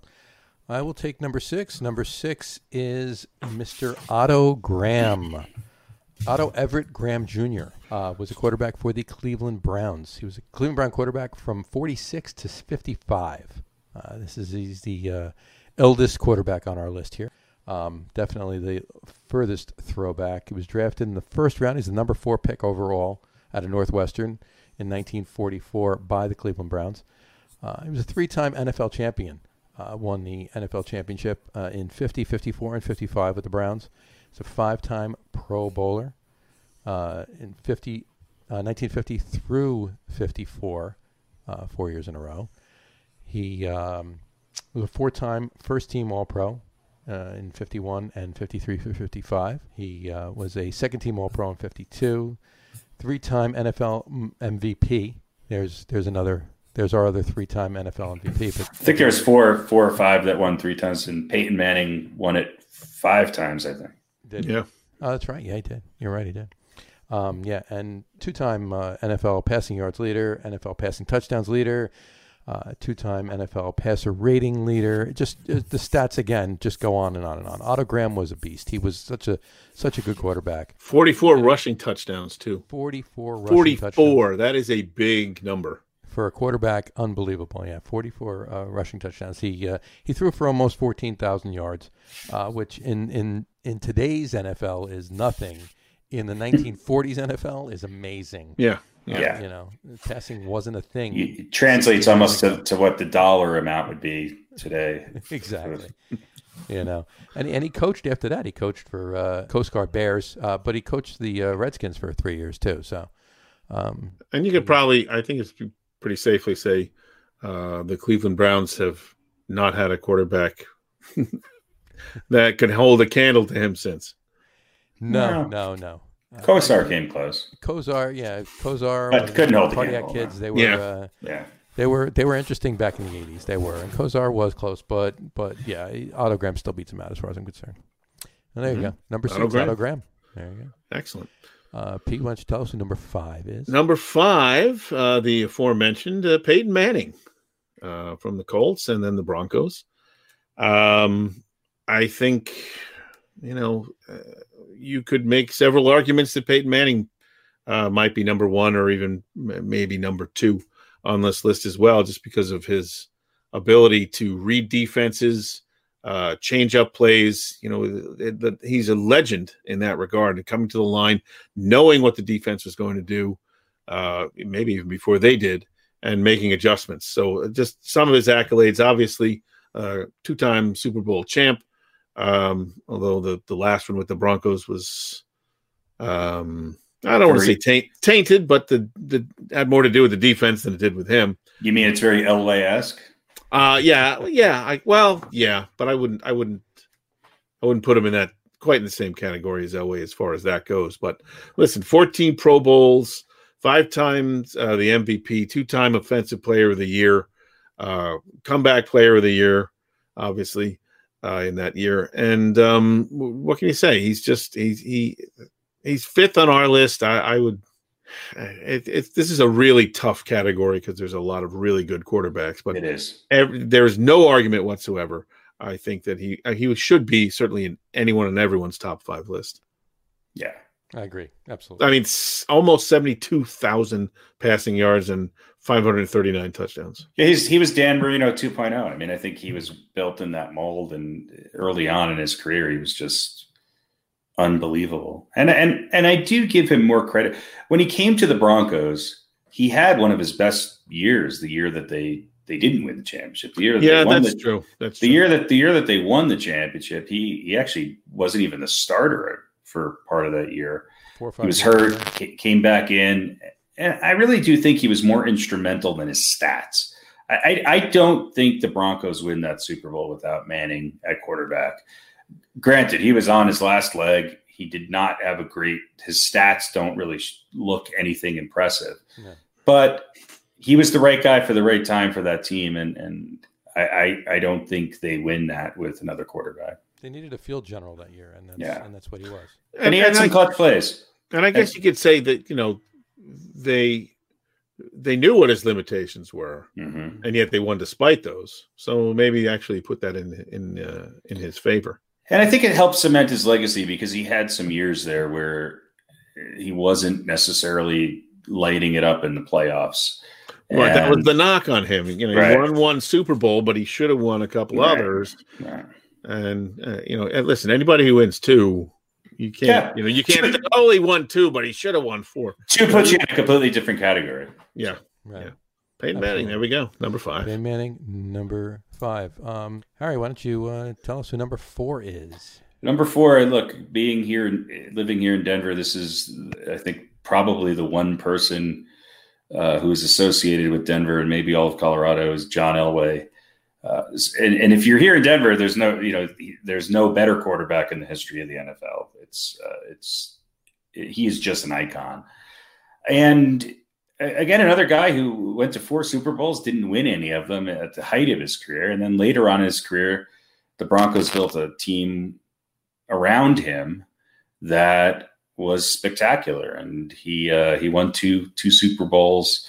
He he was two-time Super Bowl champion, Super Bowl MVP, NFL Most Valuable Player Award, uh, first team All Pro in '87, two-time second team All Pro. I mean, this this tells you uh, just how good the, the, quarterbacks were in his era.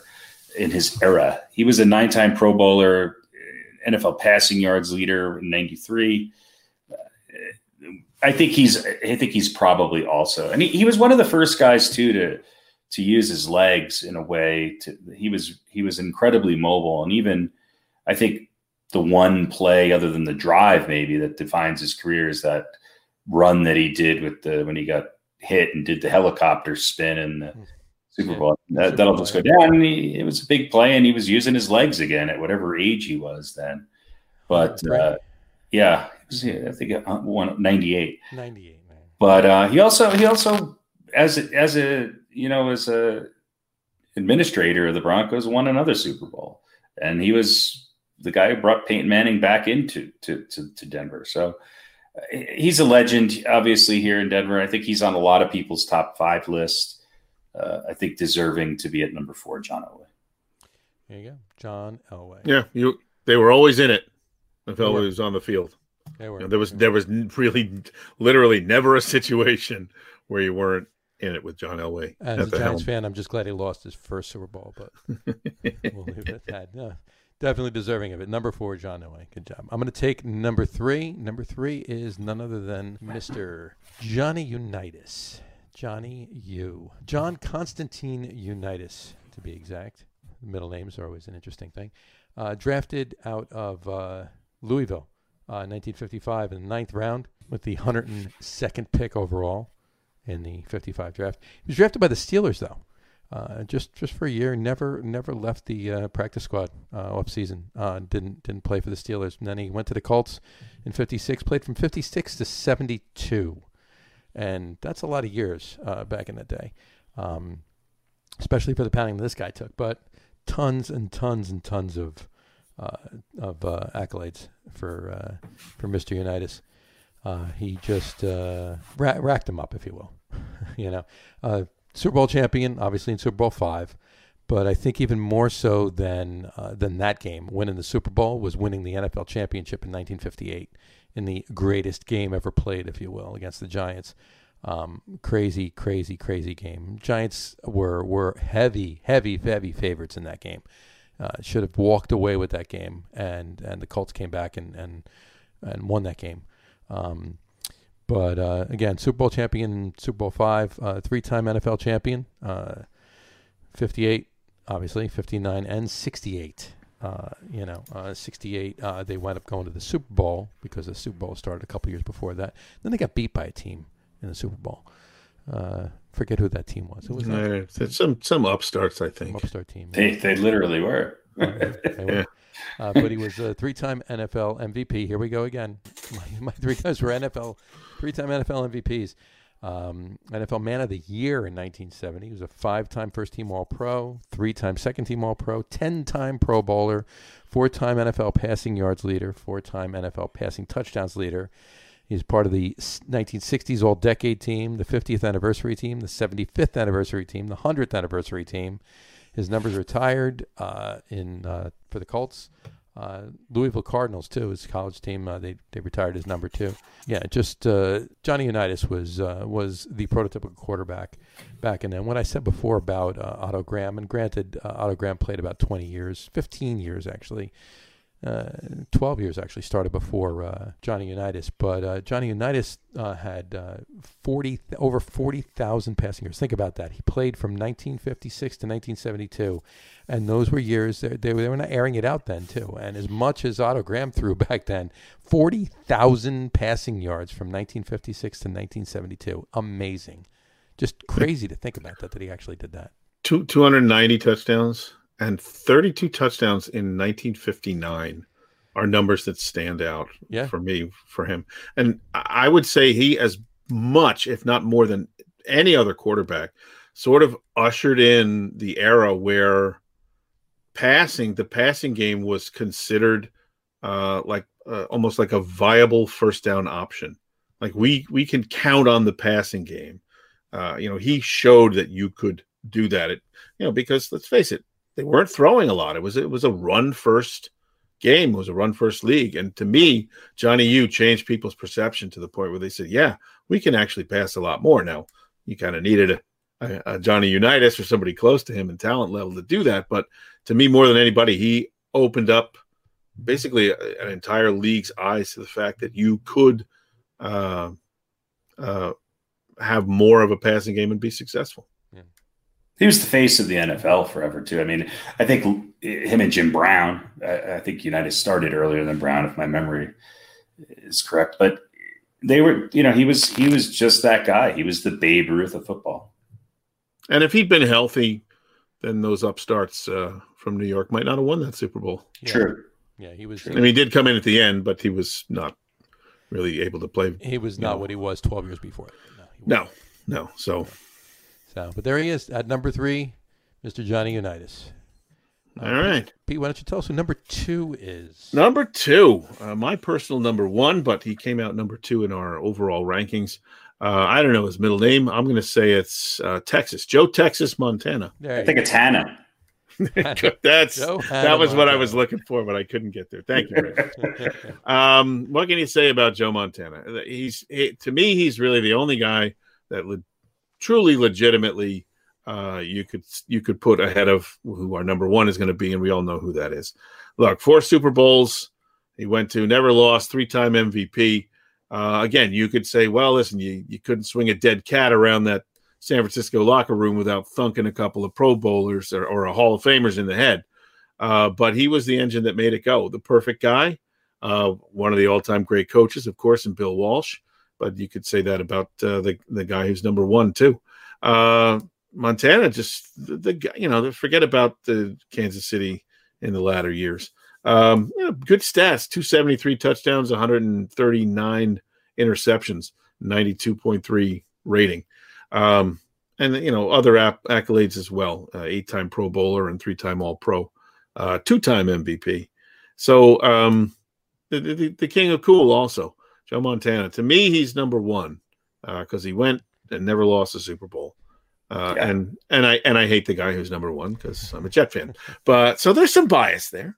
Um, but Yeah, Mon- uh, Montana was incredible. I mean, he was he was He the really Michael was. Jordan of football for that era. And uh, th- being a Giants fan is that you know I think the, the better than winning the Super Bowl for me was when the Giants beat Joe Montana and the 49ers. It was one of those upsets that you just don't really see in your lifetime too often. Uh, it would be like the Knicks actually, Charles Smith actually making one of the seven layups and getting past the Bulls. It was that equivalent. I mean, in a lot of ways. And uh, I, if it wasn't for the number one guy, who I, you know, I will, I'll, I'll, we'll discuss it in a second. I think it's obvious why he's number one. But Montana is is definitely it could be, would be number one on, on a lot of people's lists and was phenomenal. you, you could say one and one A. You could, you could. Yeah, think I mean, but when you look at what the accomplishments are, I think number one separates himself from Montana. I wouldn't have said that maybe ten years ago, um, but but now I think it's it's pretty obvious. Yeah, I, I agree. He does. I just because I know you bias- hate him. A lot of of people bias. do. Yeah, because of my it- bias, he's, he's number two. It's it's I- it's easy to hate the best. Yeah, I, I mean, I, I agree with all of that, and you could put you could put him one and one A. Uh, you know, and, and the thing I always think about. I- I think about a couple disagree. things. Yeah, I, I think about a couple of things. I think about a couple of things. I think about the fact that he was drafted in the third round uh, of the '79 draft, and and Phil Simms. While I love him, and make no mistake, I think he was one of the Giants' best quarterbacks ever, and he had a, lo- a tough going in the first few years that he was the Giants' quarterback. Uh, you know, I was I was definitely one of those guys that you know that whole oh no, Mister Phil, uh, you know, back then. But uh, he, uh, you know, Phil Simms was drafted seventh overall in the first round, and and Joe Montana taken in the same draft went the the eighty second pick overall. So, uh, you know, I mean, uh, and John being the only person to talk about Phil Simms and Joe Montana in the same the sentence. Same thing, exactly. But yeah, the, the fact that yeah, but but just to echo what Harry said before, when it comes to uh, the Giants beating Joe Montana and the San Francisco 49ers. And I got to tell you, that year was was probably great because that was two wonderful games that the Giants played. They were able to beat the 49ers in the championship game and then go on and win the Super Bowl. And I think that winning the championship game, you know, as as incredible as winning the Super Bowl was, and I'm not going to take that away from them by any means, but it was that much better, or, or at least equal to uh, the the the beating uh, beating that team in the in the championship game. They were Well, I- so good. You could argue that that 49ers team had three of the top 10 football players of all time in Jerry Rice, Joe Montana, and Ronnie Lott. Yeah, I mean, you throw, there's a couple other guys in there that were pretty darn good too. absolutely. And, and a But- legit dynasty in, the, in and of themselves. But if you if you pick the best quarterback, I think Montana is going to be in everybody's top five. If you pick the best receiver of all time, I think Jerry Rice is going to be number one on that list for most people. Most And if you pick the best defensive back of all time, I think Ronnie Lott might just be on the top of that list. So I mean, it was a great team, and but Montana was Montana was fantastic, and he came up big in the in the big games. He won two Super Bowls. You're absolutely right. You're absolutely right. Well, there you go. Number two, Joe Montana. Harry, why don't you tell us, because we all do not know, Right. number one on our NFL all I'm time gonna- quarterbacks is. I'm going to go out on a limb and say it's not Chad Pennington. Not. It's All right. it, it's uh yeah. It's it's it's, Mark not. Sanchez. It's Mark Sanchez. There you go. Mark- That is such a trap. He is not Pennington It's- over Sanchez. It's Jeff Hostetler. Jeff. Uh, no, I mean it's Tom Brady. And look, I'm a New York fan. I, I'm not going to give somebody uh, who plays for a Boston team. It, it, you can't argue this. He is a he was a sixth round pick. He is a six time Super Bowl champion. He's been to the Super Bowl what nine times? Nine times. You can argue he 20 easily he went almost to almost half of the Super Bowls. he he easily could be a nine-time Super Bowl champion. He's a four-time Super Bowl MVP, three-time NFL Most Valuable Player. He's a 14-time Pro Bowler, and he's a unanimous 2010 All-Decade Team and a unanimous NFL 100th Anniversary All-Time Team. And at 43, he might not be done. And I'll, I'll say this: you know, with, of all the quarterbacks on this list. I, I, I feel very confident in saying that he won these championships with the least amount of talent around him. Now, yes, he had Randy Moss for one year, but he did it. He he did it with a number of players who he made a lot better than they would have been on any other team. And yes, he's arguably played with maybe the best coach of all time, and they made an incredible tandem. But you you just cannot you, this put the ball in this guy's hand uh with the game on the line, and even at the age of 43, I still feel pretty comfortable with him, and I'm I'm happy that I, I- I really questioned him moving on from the Patriots to Tampa Bay. I thought it would be really nice if he could end his career in New England, and, and but it just seemed like he knew what was going on in New England and that they weren't willing to put the talent around him, and he's got some decent talent now, and he's he's still he's still one of the best in the game, and I, think it's a no brainer. I mean, he's he he, he is the, he's might be the best football player other than Lawrence Taylor of all time. He's just that he's that good, and his accomplishments I think speak for themselves. Mm. He's not gonna you know, he, he, he's he's not going to break the all time passing record. He's not going to have a season like Peyton Manning did, or a season, uh, you know, like uh, like Dan Marino did, but he wins Super Bowls, and he's won a lot of them. Yeah, yeah, he definitely has. It's, And, uh, one other thing I want to say about Elway, uh, he he wins for going out the best though. Yeah, Back to back Super Bowls, and then okay, thanks, I'm done. Just want to say, that. but if Brady wins this year and then retires, yeah, I think that that's I mean that's even crazier to leave the team that you spent your entire career with, go to Tampa Bay and win a Super Bowl. championship. I'll say this about Tom Brady: he's a system quarterback. Yeah, yeah. The, sy- the system is the system's pretty simple. It's hey, let's win. So right, surround him with a bunch of mediocre players that he can surround him with a bunch of guys that they got at the at the Dunkin' Donuts. Are you uh, on saying, waivers? Are you saying that Julian Edelman is not one of the top five NFL receivers of all time? yes, I am. Oh, all right. Yeah, he is undoubtedly number one, but I still hate him.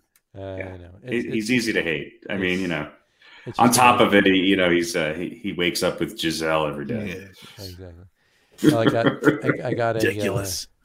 I, I got one thing to say. He's already number one on our list, and he's number one on a lot of lists. All right, he wins the Super Bowl. He wins a Super. Bowl. I won't even say this year, but he wins. He signed a two-year contract with the Bucs. If he wins the Super Bowl either this year or next year and retires, I mean, I think he uh, he's already number one on the list. I think he ices number one for many, many. many I, I think he's the number one NFL player of all time, then, without a doubt. If At he's not point, already, he'll, he'll he'll jump up above Lawrence Taylor and just yeah, and I and I think he's up there with Michael Jordan as far as in LeBron James as far as you know best athletes of the 20th and 21st century. I mean, without a doubt. He's certainly up there as far as you know most hated with Yeah. Michael Jordan. This is true. Those are two, it- two people easy- that it's- you it's either easy- really it's loved or easy- really hated. Right. It's easy to hate the best, and uh, but you know I don't hate him as much as Pedro Martinez, There you go. and, and Well, it's easy. all I- and- I don't, I don't All I can Pedro, say I don't, is- I don't hate Pedro. You know, for the years he played. No, for I mean I don't. I, I mean that is a you know, as as a Yankee fan, it's easy for me to hate people like Pedro Martinez, who I think is one of the best of all time. Even if he was a punk, and if I was on the team when he knocked down Don Zimmer's teeth would be missing. Yeah. But Brady is just one of those guys who transcends it. Yeah, I find myself rooting for the Patriots. I don't, uh, and now for Tampa Bay because of him. It's great. All I can say is I'm so glad he spent 20 years in the same division as my team. I'm yeah. sure you are. I'm sure you are. Thrilled, thrilled, thrilled to have the goat And the and the year in my, he le- in my year- Jets division. and finally he leaves, and the Jets are what they are this year. yeah, There yeah. Go. There. Well, there you go, folks. Okay, thanks. As if you for weren't salt expecting in the wound. Yeah. As if you weren't expecting it. Number one, Tom Brady. There you go. There we go. And folks, that brings us to our uh, segment of the show we do every week called Old Balls. Old balls. Uh, this week's Old Balls. Harry, why don't you tell us who this week's Old Balls is?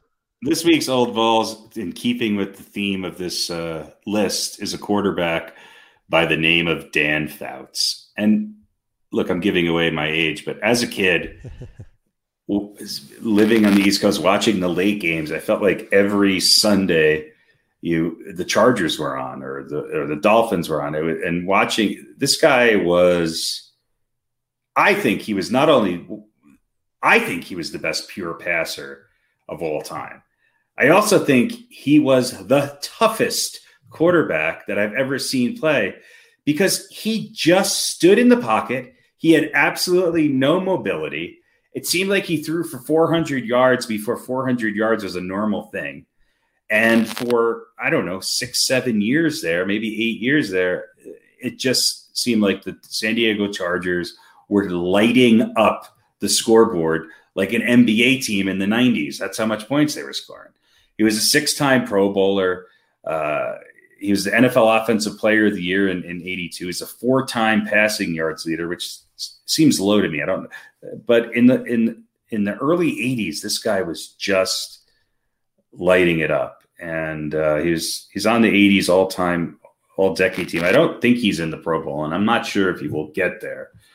But he was unbelievable. And maybe it's just hindsight of thinking about those games, but th- that Chargers team, if you liked offense and liked to see the ball aired out, I mean, it could be third and one, and it seemed like Fouts dropped back and threw for 20 yards. It just, they just, I don't, they, they were one of the most exciting teams. And there was a, I think there was a, a time there where you saw him and, and Marino and Elway and uh, the AFC, Warren Moon. The AFC was just filled with incredible quarterbacks. And uh, yeah, I think he's one of the best Chargers of all time. As good as Philip Rivers is, and um, as good as his records will be. And I, when I think of the San Diego Chargers, I think of Dan Fouts. Yeah, and so do I. I totally agree.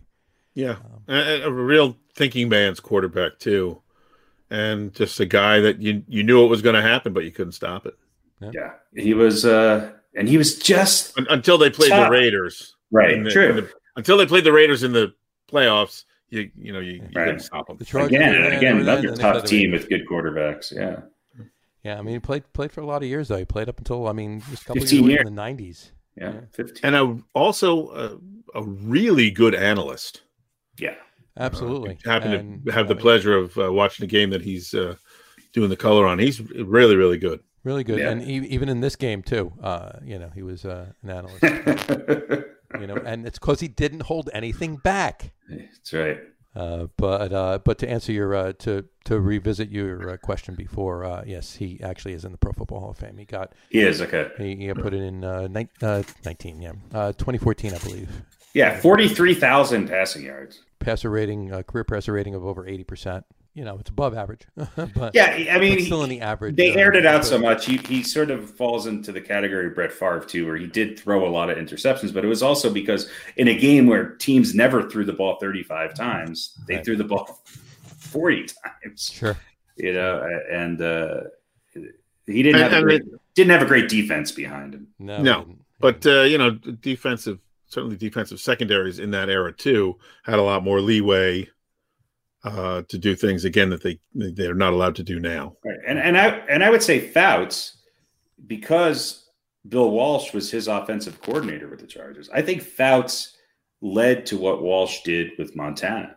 So I think Montana was a slightly better route, but it's similar guys, just really tough pocket, smart quarterbacks who could just thread the needle like there's no tomorrow. Oh, yeah, was that, I mean, you put Jerry Rice with Dan Fouts on the Chargers, maybe they get maybe they get to a Super Bowl and maybe they win one. Yeah, it was that, that was the precipice of the uh, the the you know the whole West Coast offense thing Mhm. um, between Air Coryell and uh, and then Bill Walsh taking that up to uh, up to San Francisco. I mean, he did have some talent around him. He had Charlie Joiner, and, and he had what I think is one of the best tight ends I've ever seen in my life, in Kellen Winslow. Can't wait for the top ten tight ends list. Um, Yeah. I'm, I'm looking forward to that too, and Winslow's definitely up on that. Yeah. That's for sure. Well, well, there you go, folks. That's this week's old balls, Old balls. Mr. Dan Fouts. Good job, good job. All right, folks. Uh, I think we should switch gears uh, for the uh, to wrap this up with the uh, maybe some baseball. Uh, there's some hot stove starting up. Um, first thing to mention is the uh, the Mets sale did uh, well. It's it's in the process of going through. It was uh, approved by the MLB ownership, and and ironically the uh, New York City mayor too. Um, Steve Cohen is uh, now uh, approved to buy the team, and he's reinstituted his Twitter profile, and he's been asking fans to tweet him as to what they want to see change with the team.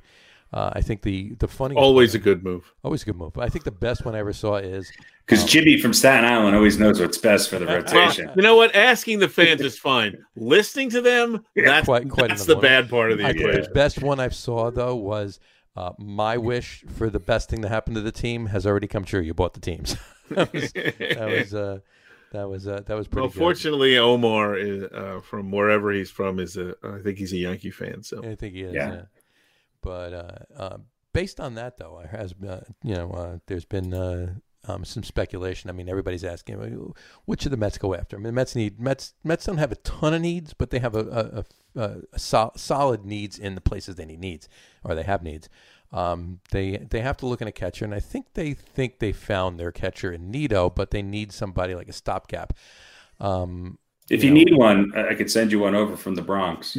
Uh, you know, we are not taking Mm. Gary Sanchez. not a bit, but. Uh, We're not drinking any effing Merlot, and we're not taking Gary Sanchez. Look, Yeah. I think they, I think they really should uh, uh, pursue JT Realmuto, but uh, I, I don't know if spending the money on him, and, and not that, you know, uh, everybody, everybody seems to be under the impression that there's a, a, a ton of money and just endless amounts of money to be spent. Now, maybe there is. Uh, that remains to be seen, but they still have to be smart about it. They need pitching, They need like pitching. any team. They need pitching. the, the the biggest the biggest issue is pitching and and a center fielder. They have arguably one of the best fielder. starters in the game, if not the best starter in the game. Right. They need to surround him with a second and third starter, and I think they need. I think they need an another entire, closer. an entirely new bullpen. Yeah. Well, I think I think I think they need to anchor their bullpen with a good middle reliever and a, and a closer. I think the other guys that they have, if they're not put in the roles that they're currently in, can be can do a better job. I think the Mets have good. Like I've always said, if you combine the Yankees and Mets, you got a championship team. Sure. It's just, uh, I think they just they got a couple more years where their star starter is going to be able to put up the numbers he's going to do. That window is going to close. Yeah. I think they have to build the team around him, and, and much like the Dodgers did with Kershaw, they, you got to get that lineup, and you got to get some other pitchers.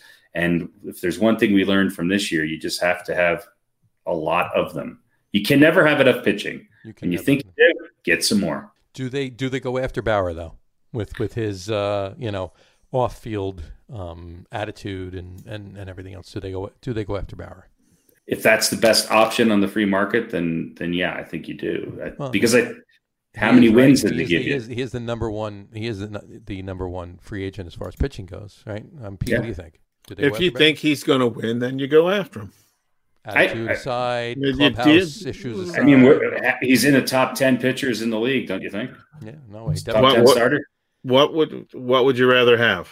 So now you got two of the top ten starters. Yeah, you want a guy who pitches like he is and is a bit of a headache, or do you want a guy who's great in the clubhouse and wins, you know, Six games. ten, nine games a year? Right. Yeah, yeah. You know, I'll I'll I'll take I'll in the case of a pitcher, I'll take the headache. Yeah, David yeah. Cone's not available, so yeah, No, take the headache. I think he's I think he's a better headache than others. And you and you think Springer is a as far as center field goes? You think Springer's a no brainer? Just go after him, sign him, give him the money he needs. You know, yeah, I, I- I think Springer is one of those guys who's just a clutch. He's a great center fielder and he's a clutch hitter. I think, it, and I would love to see him move from the American League to the National League um, because he's a just you know, that that Astros team is just deadly. But um, yeah, I, I think I think if you get Springer, you get Springer. I also think he's he's a catalyst kind of guy. He seems to be one of those guys on the Astros, even maybe more so than Altuve, that seems to be an inning starter. He seems to be really that clutch guy. Right. And he can hit the long ball. He can play center field. He can get on base. He's fast.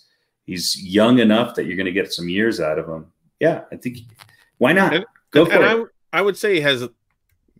I'm not really sure why, but a little bit less of a stigma than some of the other players on that team, like in Altuve, Yeah. with respect to the you know the garbage can thing. Yeah. I mean, yes, uh, you know he was part of it, but he just he doesn't make noise. He doesn't say stupid things. No.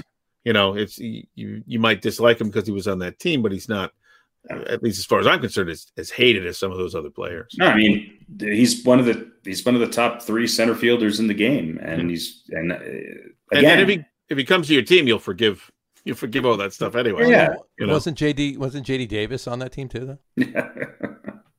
yeah, Yeah, he's been on the Mets a couple of years now, but he was on the 17 uh, Astros. yeah, he was. You're right. I mean, the Mets have a way of getting center fielders that are pretty good from teams that do well. I mean, you know, going back to Curtis Granderson, who I always thought was a steal when they got him from the Yankees. Hmm. But uh, no, I, I think you go after both of them, and the time is now because your star pitcher is doesn't have a ton of years left in him. Yeah, you know, I agree. And and speaking of that, the Mets star pitcher, uh, Mr. Uh, Jacob DeGrom, uh, was was nominated for his uh, third in a row Cy Young award, along with Bauer and uh, Darvish, you Darvish as well from the Cubs. Um, I personally uh, think that it's Bauer's year. Yeah, I think so too. I don't think. Yeah, I think so, I too. would love to see Jake win three in a row, but I think it would just be uh, it would be a farce if he did win it this year with the with with Bauer did this year. This is an odd year. There wasn't there wasn't enough of a Give it the statistical spread to, to for it to work. Yeah, you give it the whole 162 games. Maybe it's different, even if the first 60 went the way they did. But I think what Bauer did in, in Cincinnati was just enough. And and wouldn't that be nice though to have the uh, Cy Young Award winner for the last two years and the current Cy Young Award winner on the same staff? That would be really uh, that would be sweet. I mean, look if if you get Bauer and and Springer, I think the Mets jump right up there with the Dodgers as far as favorites. I really do. I know they have holes in other places, but if they're going to be good enough to get into the playoffs with that team, unless they completely melt down, Right. And when when they do, having those two guys at, at one and two, just going to be a tough choice. and But- and good players can kind of cover some of those. Exactly. holes, you exactly. know. But here's here's the thing about having two of those types of pitchers. Okay, say the Mets have to pitch Degrom to get into the playoffs. Well, then you have a true number one to start every playoff series, no matter where they fall in the lineup. I mean, it's a no-brainer. Go after them, Right. get them. It is. Eh, you know how much pitching. You, you, getting this is why the being a Yankees fan it just kills me. We just have we go after all of these bats who can't hit in the playoffs, and yet we have Cole and nobody else pitching. Well, speaking of that, Cole uh, Cole did not make the cut for uh, nominations into the Cy Young. Yeah, Uh, he's probably on the ball. more importantly, I think uh, for the MVP, uh, Yeah. it's uh, LeMahieu, right? Yeah, DJ LeMahieu uh, got nominated for. Uh, It it should be him, shouldn't it? American League Yeah. MVP. Look, when DJ when the Yankees signed DJ LeMahieu, most people in New York, when New York were like, "What? The Yankees signed a DJ? What is he going to do? Spin records?" Not very many people, unless they were true baseball fans, because he played here in Colorado, knew who D, who DJ LeMahieu was. Right. Having watched him almost every day on, I knew this guy is a game changer. He's one of the best players in the game, one of the most c- consistent clutch hitters, and a great all around baseball guy, especially on the defensive end. Mhm. I knew when he was going. I mean, there was talk there when, with the Yankees when he first went there. Oh, you know, we're they're going to find a spot for him to play. That was that was the honest talk. Yeah, he Yeah. made that easy. Yeah, he, he made it really easy. There, there of- really was because no of other some decision. injuries. because of some injuries. Sure. And uh, I think I thought he had an amazing year, and I, I think he deserves the MVP because I think the rest of that Yankees team a spent a lot of time on the injured reserve list, and b underperformed. He re- him and Luke Voit really carried the Yankees offensively this year, and um, you know going back to LeMahieu's had some clutch hits. He had a clutch hit again this year. He was the one who remember tied the game up against the Astros, or until Chapman blew it.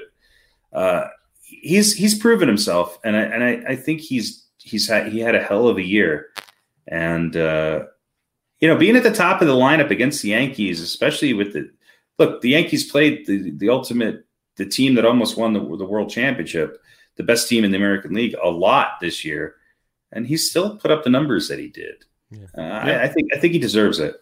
Well, he's going up a couple of uh, going up against a couple of Jose's. So Yeah, Ramirez and Yeah. Abreu, but. Uh, I- I- yeah, I, I, he's got a, he's got a better, you know, his, his batting average is better. Uh, he didn't didn't put up as many homers as them, but uh, yeah. uh, He's not a home run hitter. But He's not a home run hitter. I mean, he'll hit clutch ones, but uh, he's he's a clutch hitter. He's he he's a throwback in a lot of ways. He's also a, kind of an odd physical specimen for a base. He's kind of a big dude playing, you know, the infield as fleet as he is, and he can play pretty much any position. Maybe not short, but he can play almost any position in uh, in in the infield. I I just think what he did. If you really watch the Yankees this year, he he was he was the glue. Now he missed a couple games that might hurt him a little bit, but um, I think he deserves it. I hope he gets it.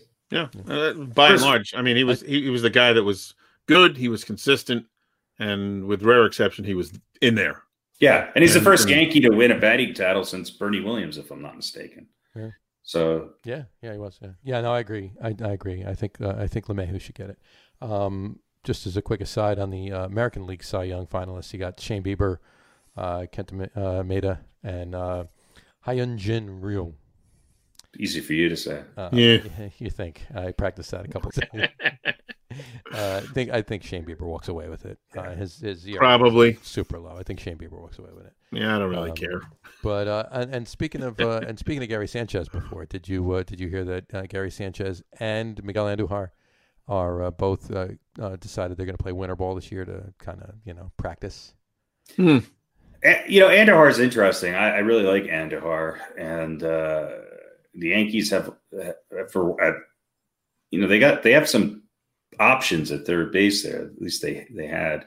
Yeah. San- Sanchez is just he's he, he's in the the lower he's he's in the he's in the lower ten percent of defensive catchers in the league, and he occasionally hits a home run, and you kind of go, okay, maybe he's back on track, Right. but he's he's probably the most disappointing Yankee prospect in a long, long time. Well, you know, And if he- Ramos is available, so And if the Yankees can get pitching and or some role players that uh, and can uh, and the time to unload Sanchez was two years ago, Mhm. but if they can get anything for him, they well, have two years to. ago, two years ago they were still high on him though. So why would they unload him? They were high on him, but I because I think that I think you knew, and I think I think you know that he's just not. I think I think the you keep LeMahieu, you keep Andujar, you keep uh, Aaron Judge. I think everybody else on and Luke Voit. I think everybody else on that Yankees team, especially some of these guys who are getting these exorbitant contracts. Right. I think if somebody wants them and makes you an offer, you you take it. Hmm. I just don't think Stanton's worth it. I, I just I, I I just don't think they are. And the Yankees need pitching. And I also think there's if you want a closer, I got a closer for you too. If you want to throw No, in no. anything No, no, you can- you decent, can- come on. We've we've we've we've we've done so well with giving you closers or relief pitchers I'll these past few what, years. I'll tell you what. Release your closer and your catcher. Release Sanchez and and uh, Chapman, and pick up pick up uh, Ramos because he's available, Mhm. and uh, you can uh, um, make a uh, make a trade for uh, Familia, and you're you're set. Yeah, yeah, no, uh, I don't think Familia is an upgrade from Chapman. He's not a downgrade. He's not a downgrade. No, you're right. We- We could trade them straight up. Straight up. Neither But- one of us will be any worse off or any better. We'll just be scratching. We'll just be banging our heads Because against we- the wall we will change- spot. We will be yelling someone else's name. Right, you know, right. Goddamn. Yeah, they're kind of the Name. same person in a lot of ways. Yeah. So we'll just we'll just change who we're yelling at. That's You know, you remember Mariano Rivera? Aroldis Chapman is the opposite of Mariano Rivera to me. in many ways. Like, it's just, I, I, I just, I'm like, I, I always felt so good with Rivera coming in the game, and with Chapman, it's just like, oh boy. Yeah. Well, welcome to Mets fandom. yeah. Welcome to Mets fandom. I mean, I- But there's there's there's really there hasn't been a consistent reliever who's just been lights out for year after year after year in, in the in the recent history of baseball. It just just seems like that. yeah, not just for the Yankees. it just seems Yeah. like that position is just really hard to. uh I mean the the, the the the guy with the three chin hairs on the Dodgers did a good job. yeah, but uh, if you think about the, you know, the the way the pitching is is managed now, right? Having all of these arms, right? You want a bunch of arms, you want all these pitchers. You know, why would you have necessarily? Yeah. I mean, this one position, which is is is a very static, right? Well, why not just be situational, right? we have all these. I mean, right. we have all these great arms. If there's a righty up, we put a righty in. If there's Right. you know two lefties coming up in the ninth inning, we put a lefty in. because Uh, it's kind I of still- I think it's destined to go that way, but I still not. think I still think that the differentiator is a closer in the playoffs with the game on the line is a different beast than just a reliever who's next up in line to, to in a situational matchup. I still think and and it's been proven because the teams that have gotten those hot bullpens have traditionally been winning these last few years. My point being is that it does take a different mentality to get through that. And Houston had it. Uh, the Dodgers kind of had it this year too. They had a guy who- that this is who's coming in at this spot, and uh, it wasn't necessarily a committee type thing. Tampa Bay sort of had that committee thing, and it was more up and down. It was a little less consistent. It, I'm it, not- it not a big takes a special committee. person to close out a game Yeah. in Yeah. the playoffs. Closers are always a little bit off. Let's just Yeah. say a little bit crazy, or you know, there's there's I- I definitely mean- something about their wi- the successful ones. That's a good something about ten. their wiring. Oh yeah, that's a great craziest closers of all time. Brian Wilson on the Giants is my favorite nut job closer of all time. But there's that's a that's a list that's it's going to be hard to whittle down to a top ten. Yeah. I think the Mets are in a good spot. I mean, I think this new ownership is going to be good. Uh, you know how I feel about Degrom. I, I think he's maybe the best pitcher in baseball, and I want to see them put a team around him and get him more pitching. Yeah, I totally agree, and not just not just as a Mets fan. I totally agree for for for Jake's sake. Um, Or or we give you Sanchez, we give you Chapman, and Degrom. Just you can come see him. He'll be right in the Bronx. Uh-huh. I, Yeah, you I know, don't- I don't just Yeah, but we don't think- can't- we can't Uncle wear our- Steve. I don't think Uncle Steve is doing that. We, we can't wear our Mets gear there. Uh, You can, sure, sure you To- can. to- to Especially wrap- nowadays, people would have to look up from their phone to to uh, notice you had a. Message. No one would on. notice if No I'm one wearing, luxury wearing my boxes. Mets Degrom jersey. Yeah. Yeah, Uh, to to wrap this up, uh, somebody made a uh, I guess was was it Steve uh, Cohen or, uh, or Sandy Alderson or whatever. Uh, they made a statement the other day. They want to make the Mets the East Coast Dodgers. And, what does that mean? And somebody made a point where there already is the East Coast Dodgers. They're called the Yankees. But, uh, Well, we- we've so we've think- determined that the Dodgers only win championships on truncated seasons. truncated so- Yeah. Seasons, So what? right. So they want us to go nine I mean, years. At this They want point, us to win the division for nine years, and then, No. and Although, then we'll I have don't a strike They'll during the season one, and right. win one. the way things are going, where the players are actually going to be playing in bubbles with their arms sticking out of it next year. bubbles, yeah. It's just going to be Actual real bubbles. bubble boy. Uh, Right. you know, roll. Let's roll that guy to first base. Yeah, I they're gonna have like a spacesuit collar and then the helmet screwed onto the top. Right. I mean, that's a good question. The Dodgers have been good, but they this is the first time they've been able to get over the hump and win a championship. Are they the favorites to win it again? At the are they- moment, they, are. We'll I don't know. I mean, if the, Well- if the Astros keep Springer and can get healthy and and maybe they get a pitcher in the offseason, then I think they're right back. But yeah, I think the Dodgers are. I think that it's the Dodgers and Tampa uh, Tampa Bay. If they Yeah. if they can keep that team together, watch out. They're going to be Well, good. Let's see. Let's see what the richest owner in baseball has to say about all of that. So we'll see Yeah. what uh, we'll see what he does. The richest owner in baseball has not made great decisions uh, over the last few years, in my humble opinion. Uh, off the field, you're talking about, right? Because he just became an owner. So Oh, I you thought- mean the you mean the new richest the, owner? new new richest. richest, owner, the new Yes. richest owner in baseball. gotcha. Uh, Well, we'll we'll probably know relatively shortly if we'll know he's- shortly. what his decision making uh, capability is. Exactly. All right, folks.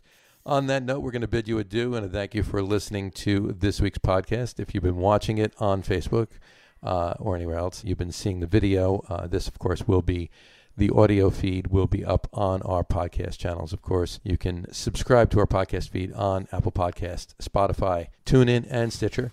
Uh, please do so. And if, of course, you're looking at this on Facebook, if you haven't done so already, make sure you like our Facebook page so you can uh, check out uh, everything that all our content that we put up, and of course our Instagram and Twitter pages as well. Uh, all three of them are at the Log Room, and our website is www.logroom.com. That's L-A-G-E-R-R-O-M.com. Folks, have a wonderful weekend. Watch a lot of sports. Uh, enjoy yourselves. Cross your fingers on our picks, and we will talk to you soon, folks. Have a wonderful weekend. Take care. Peace. Take care.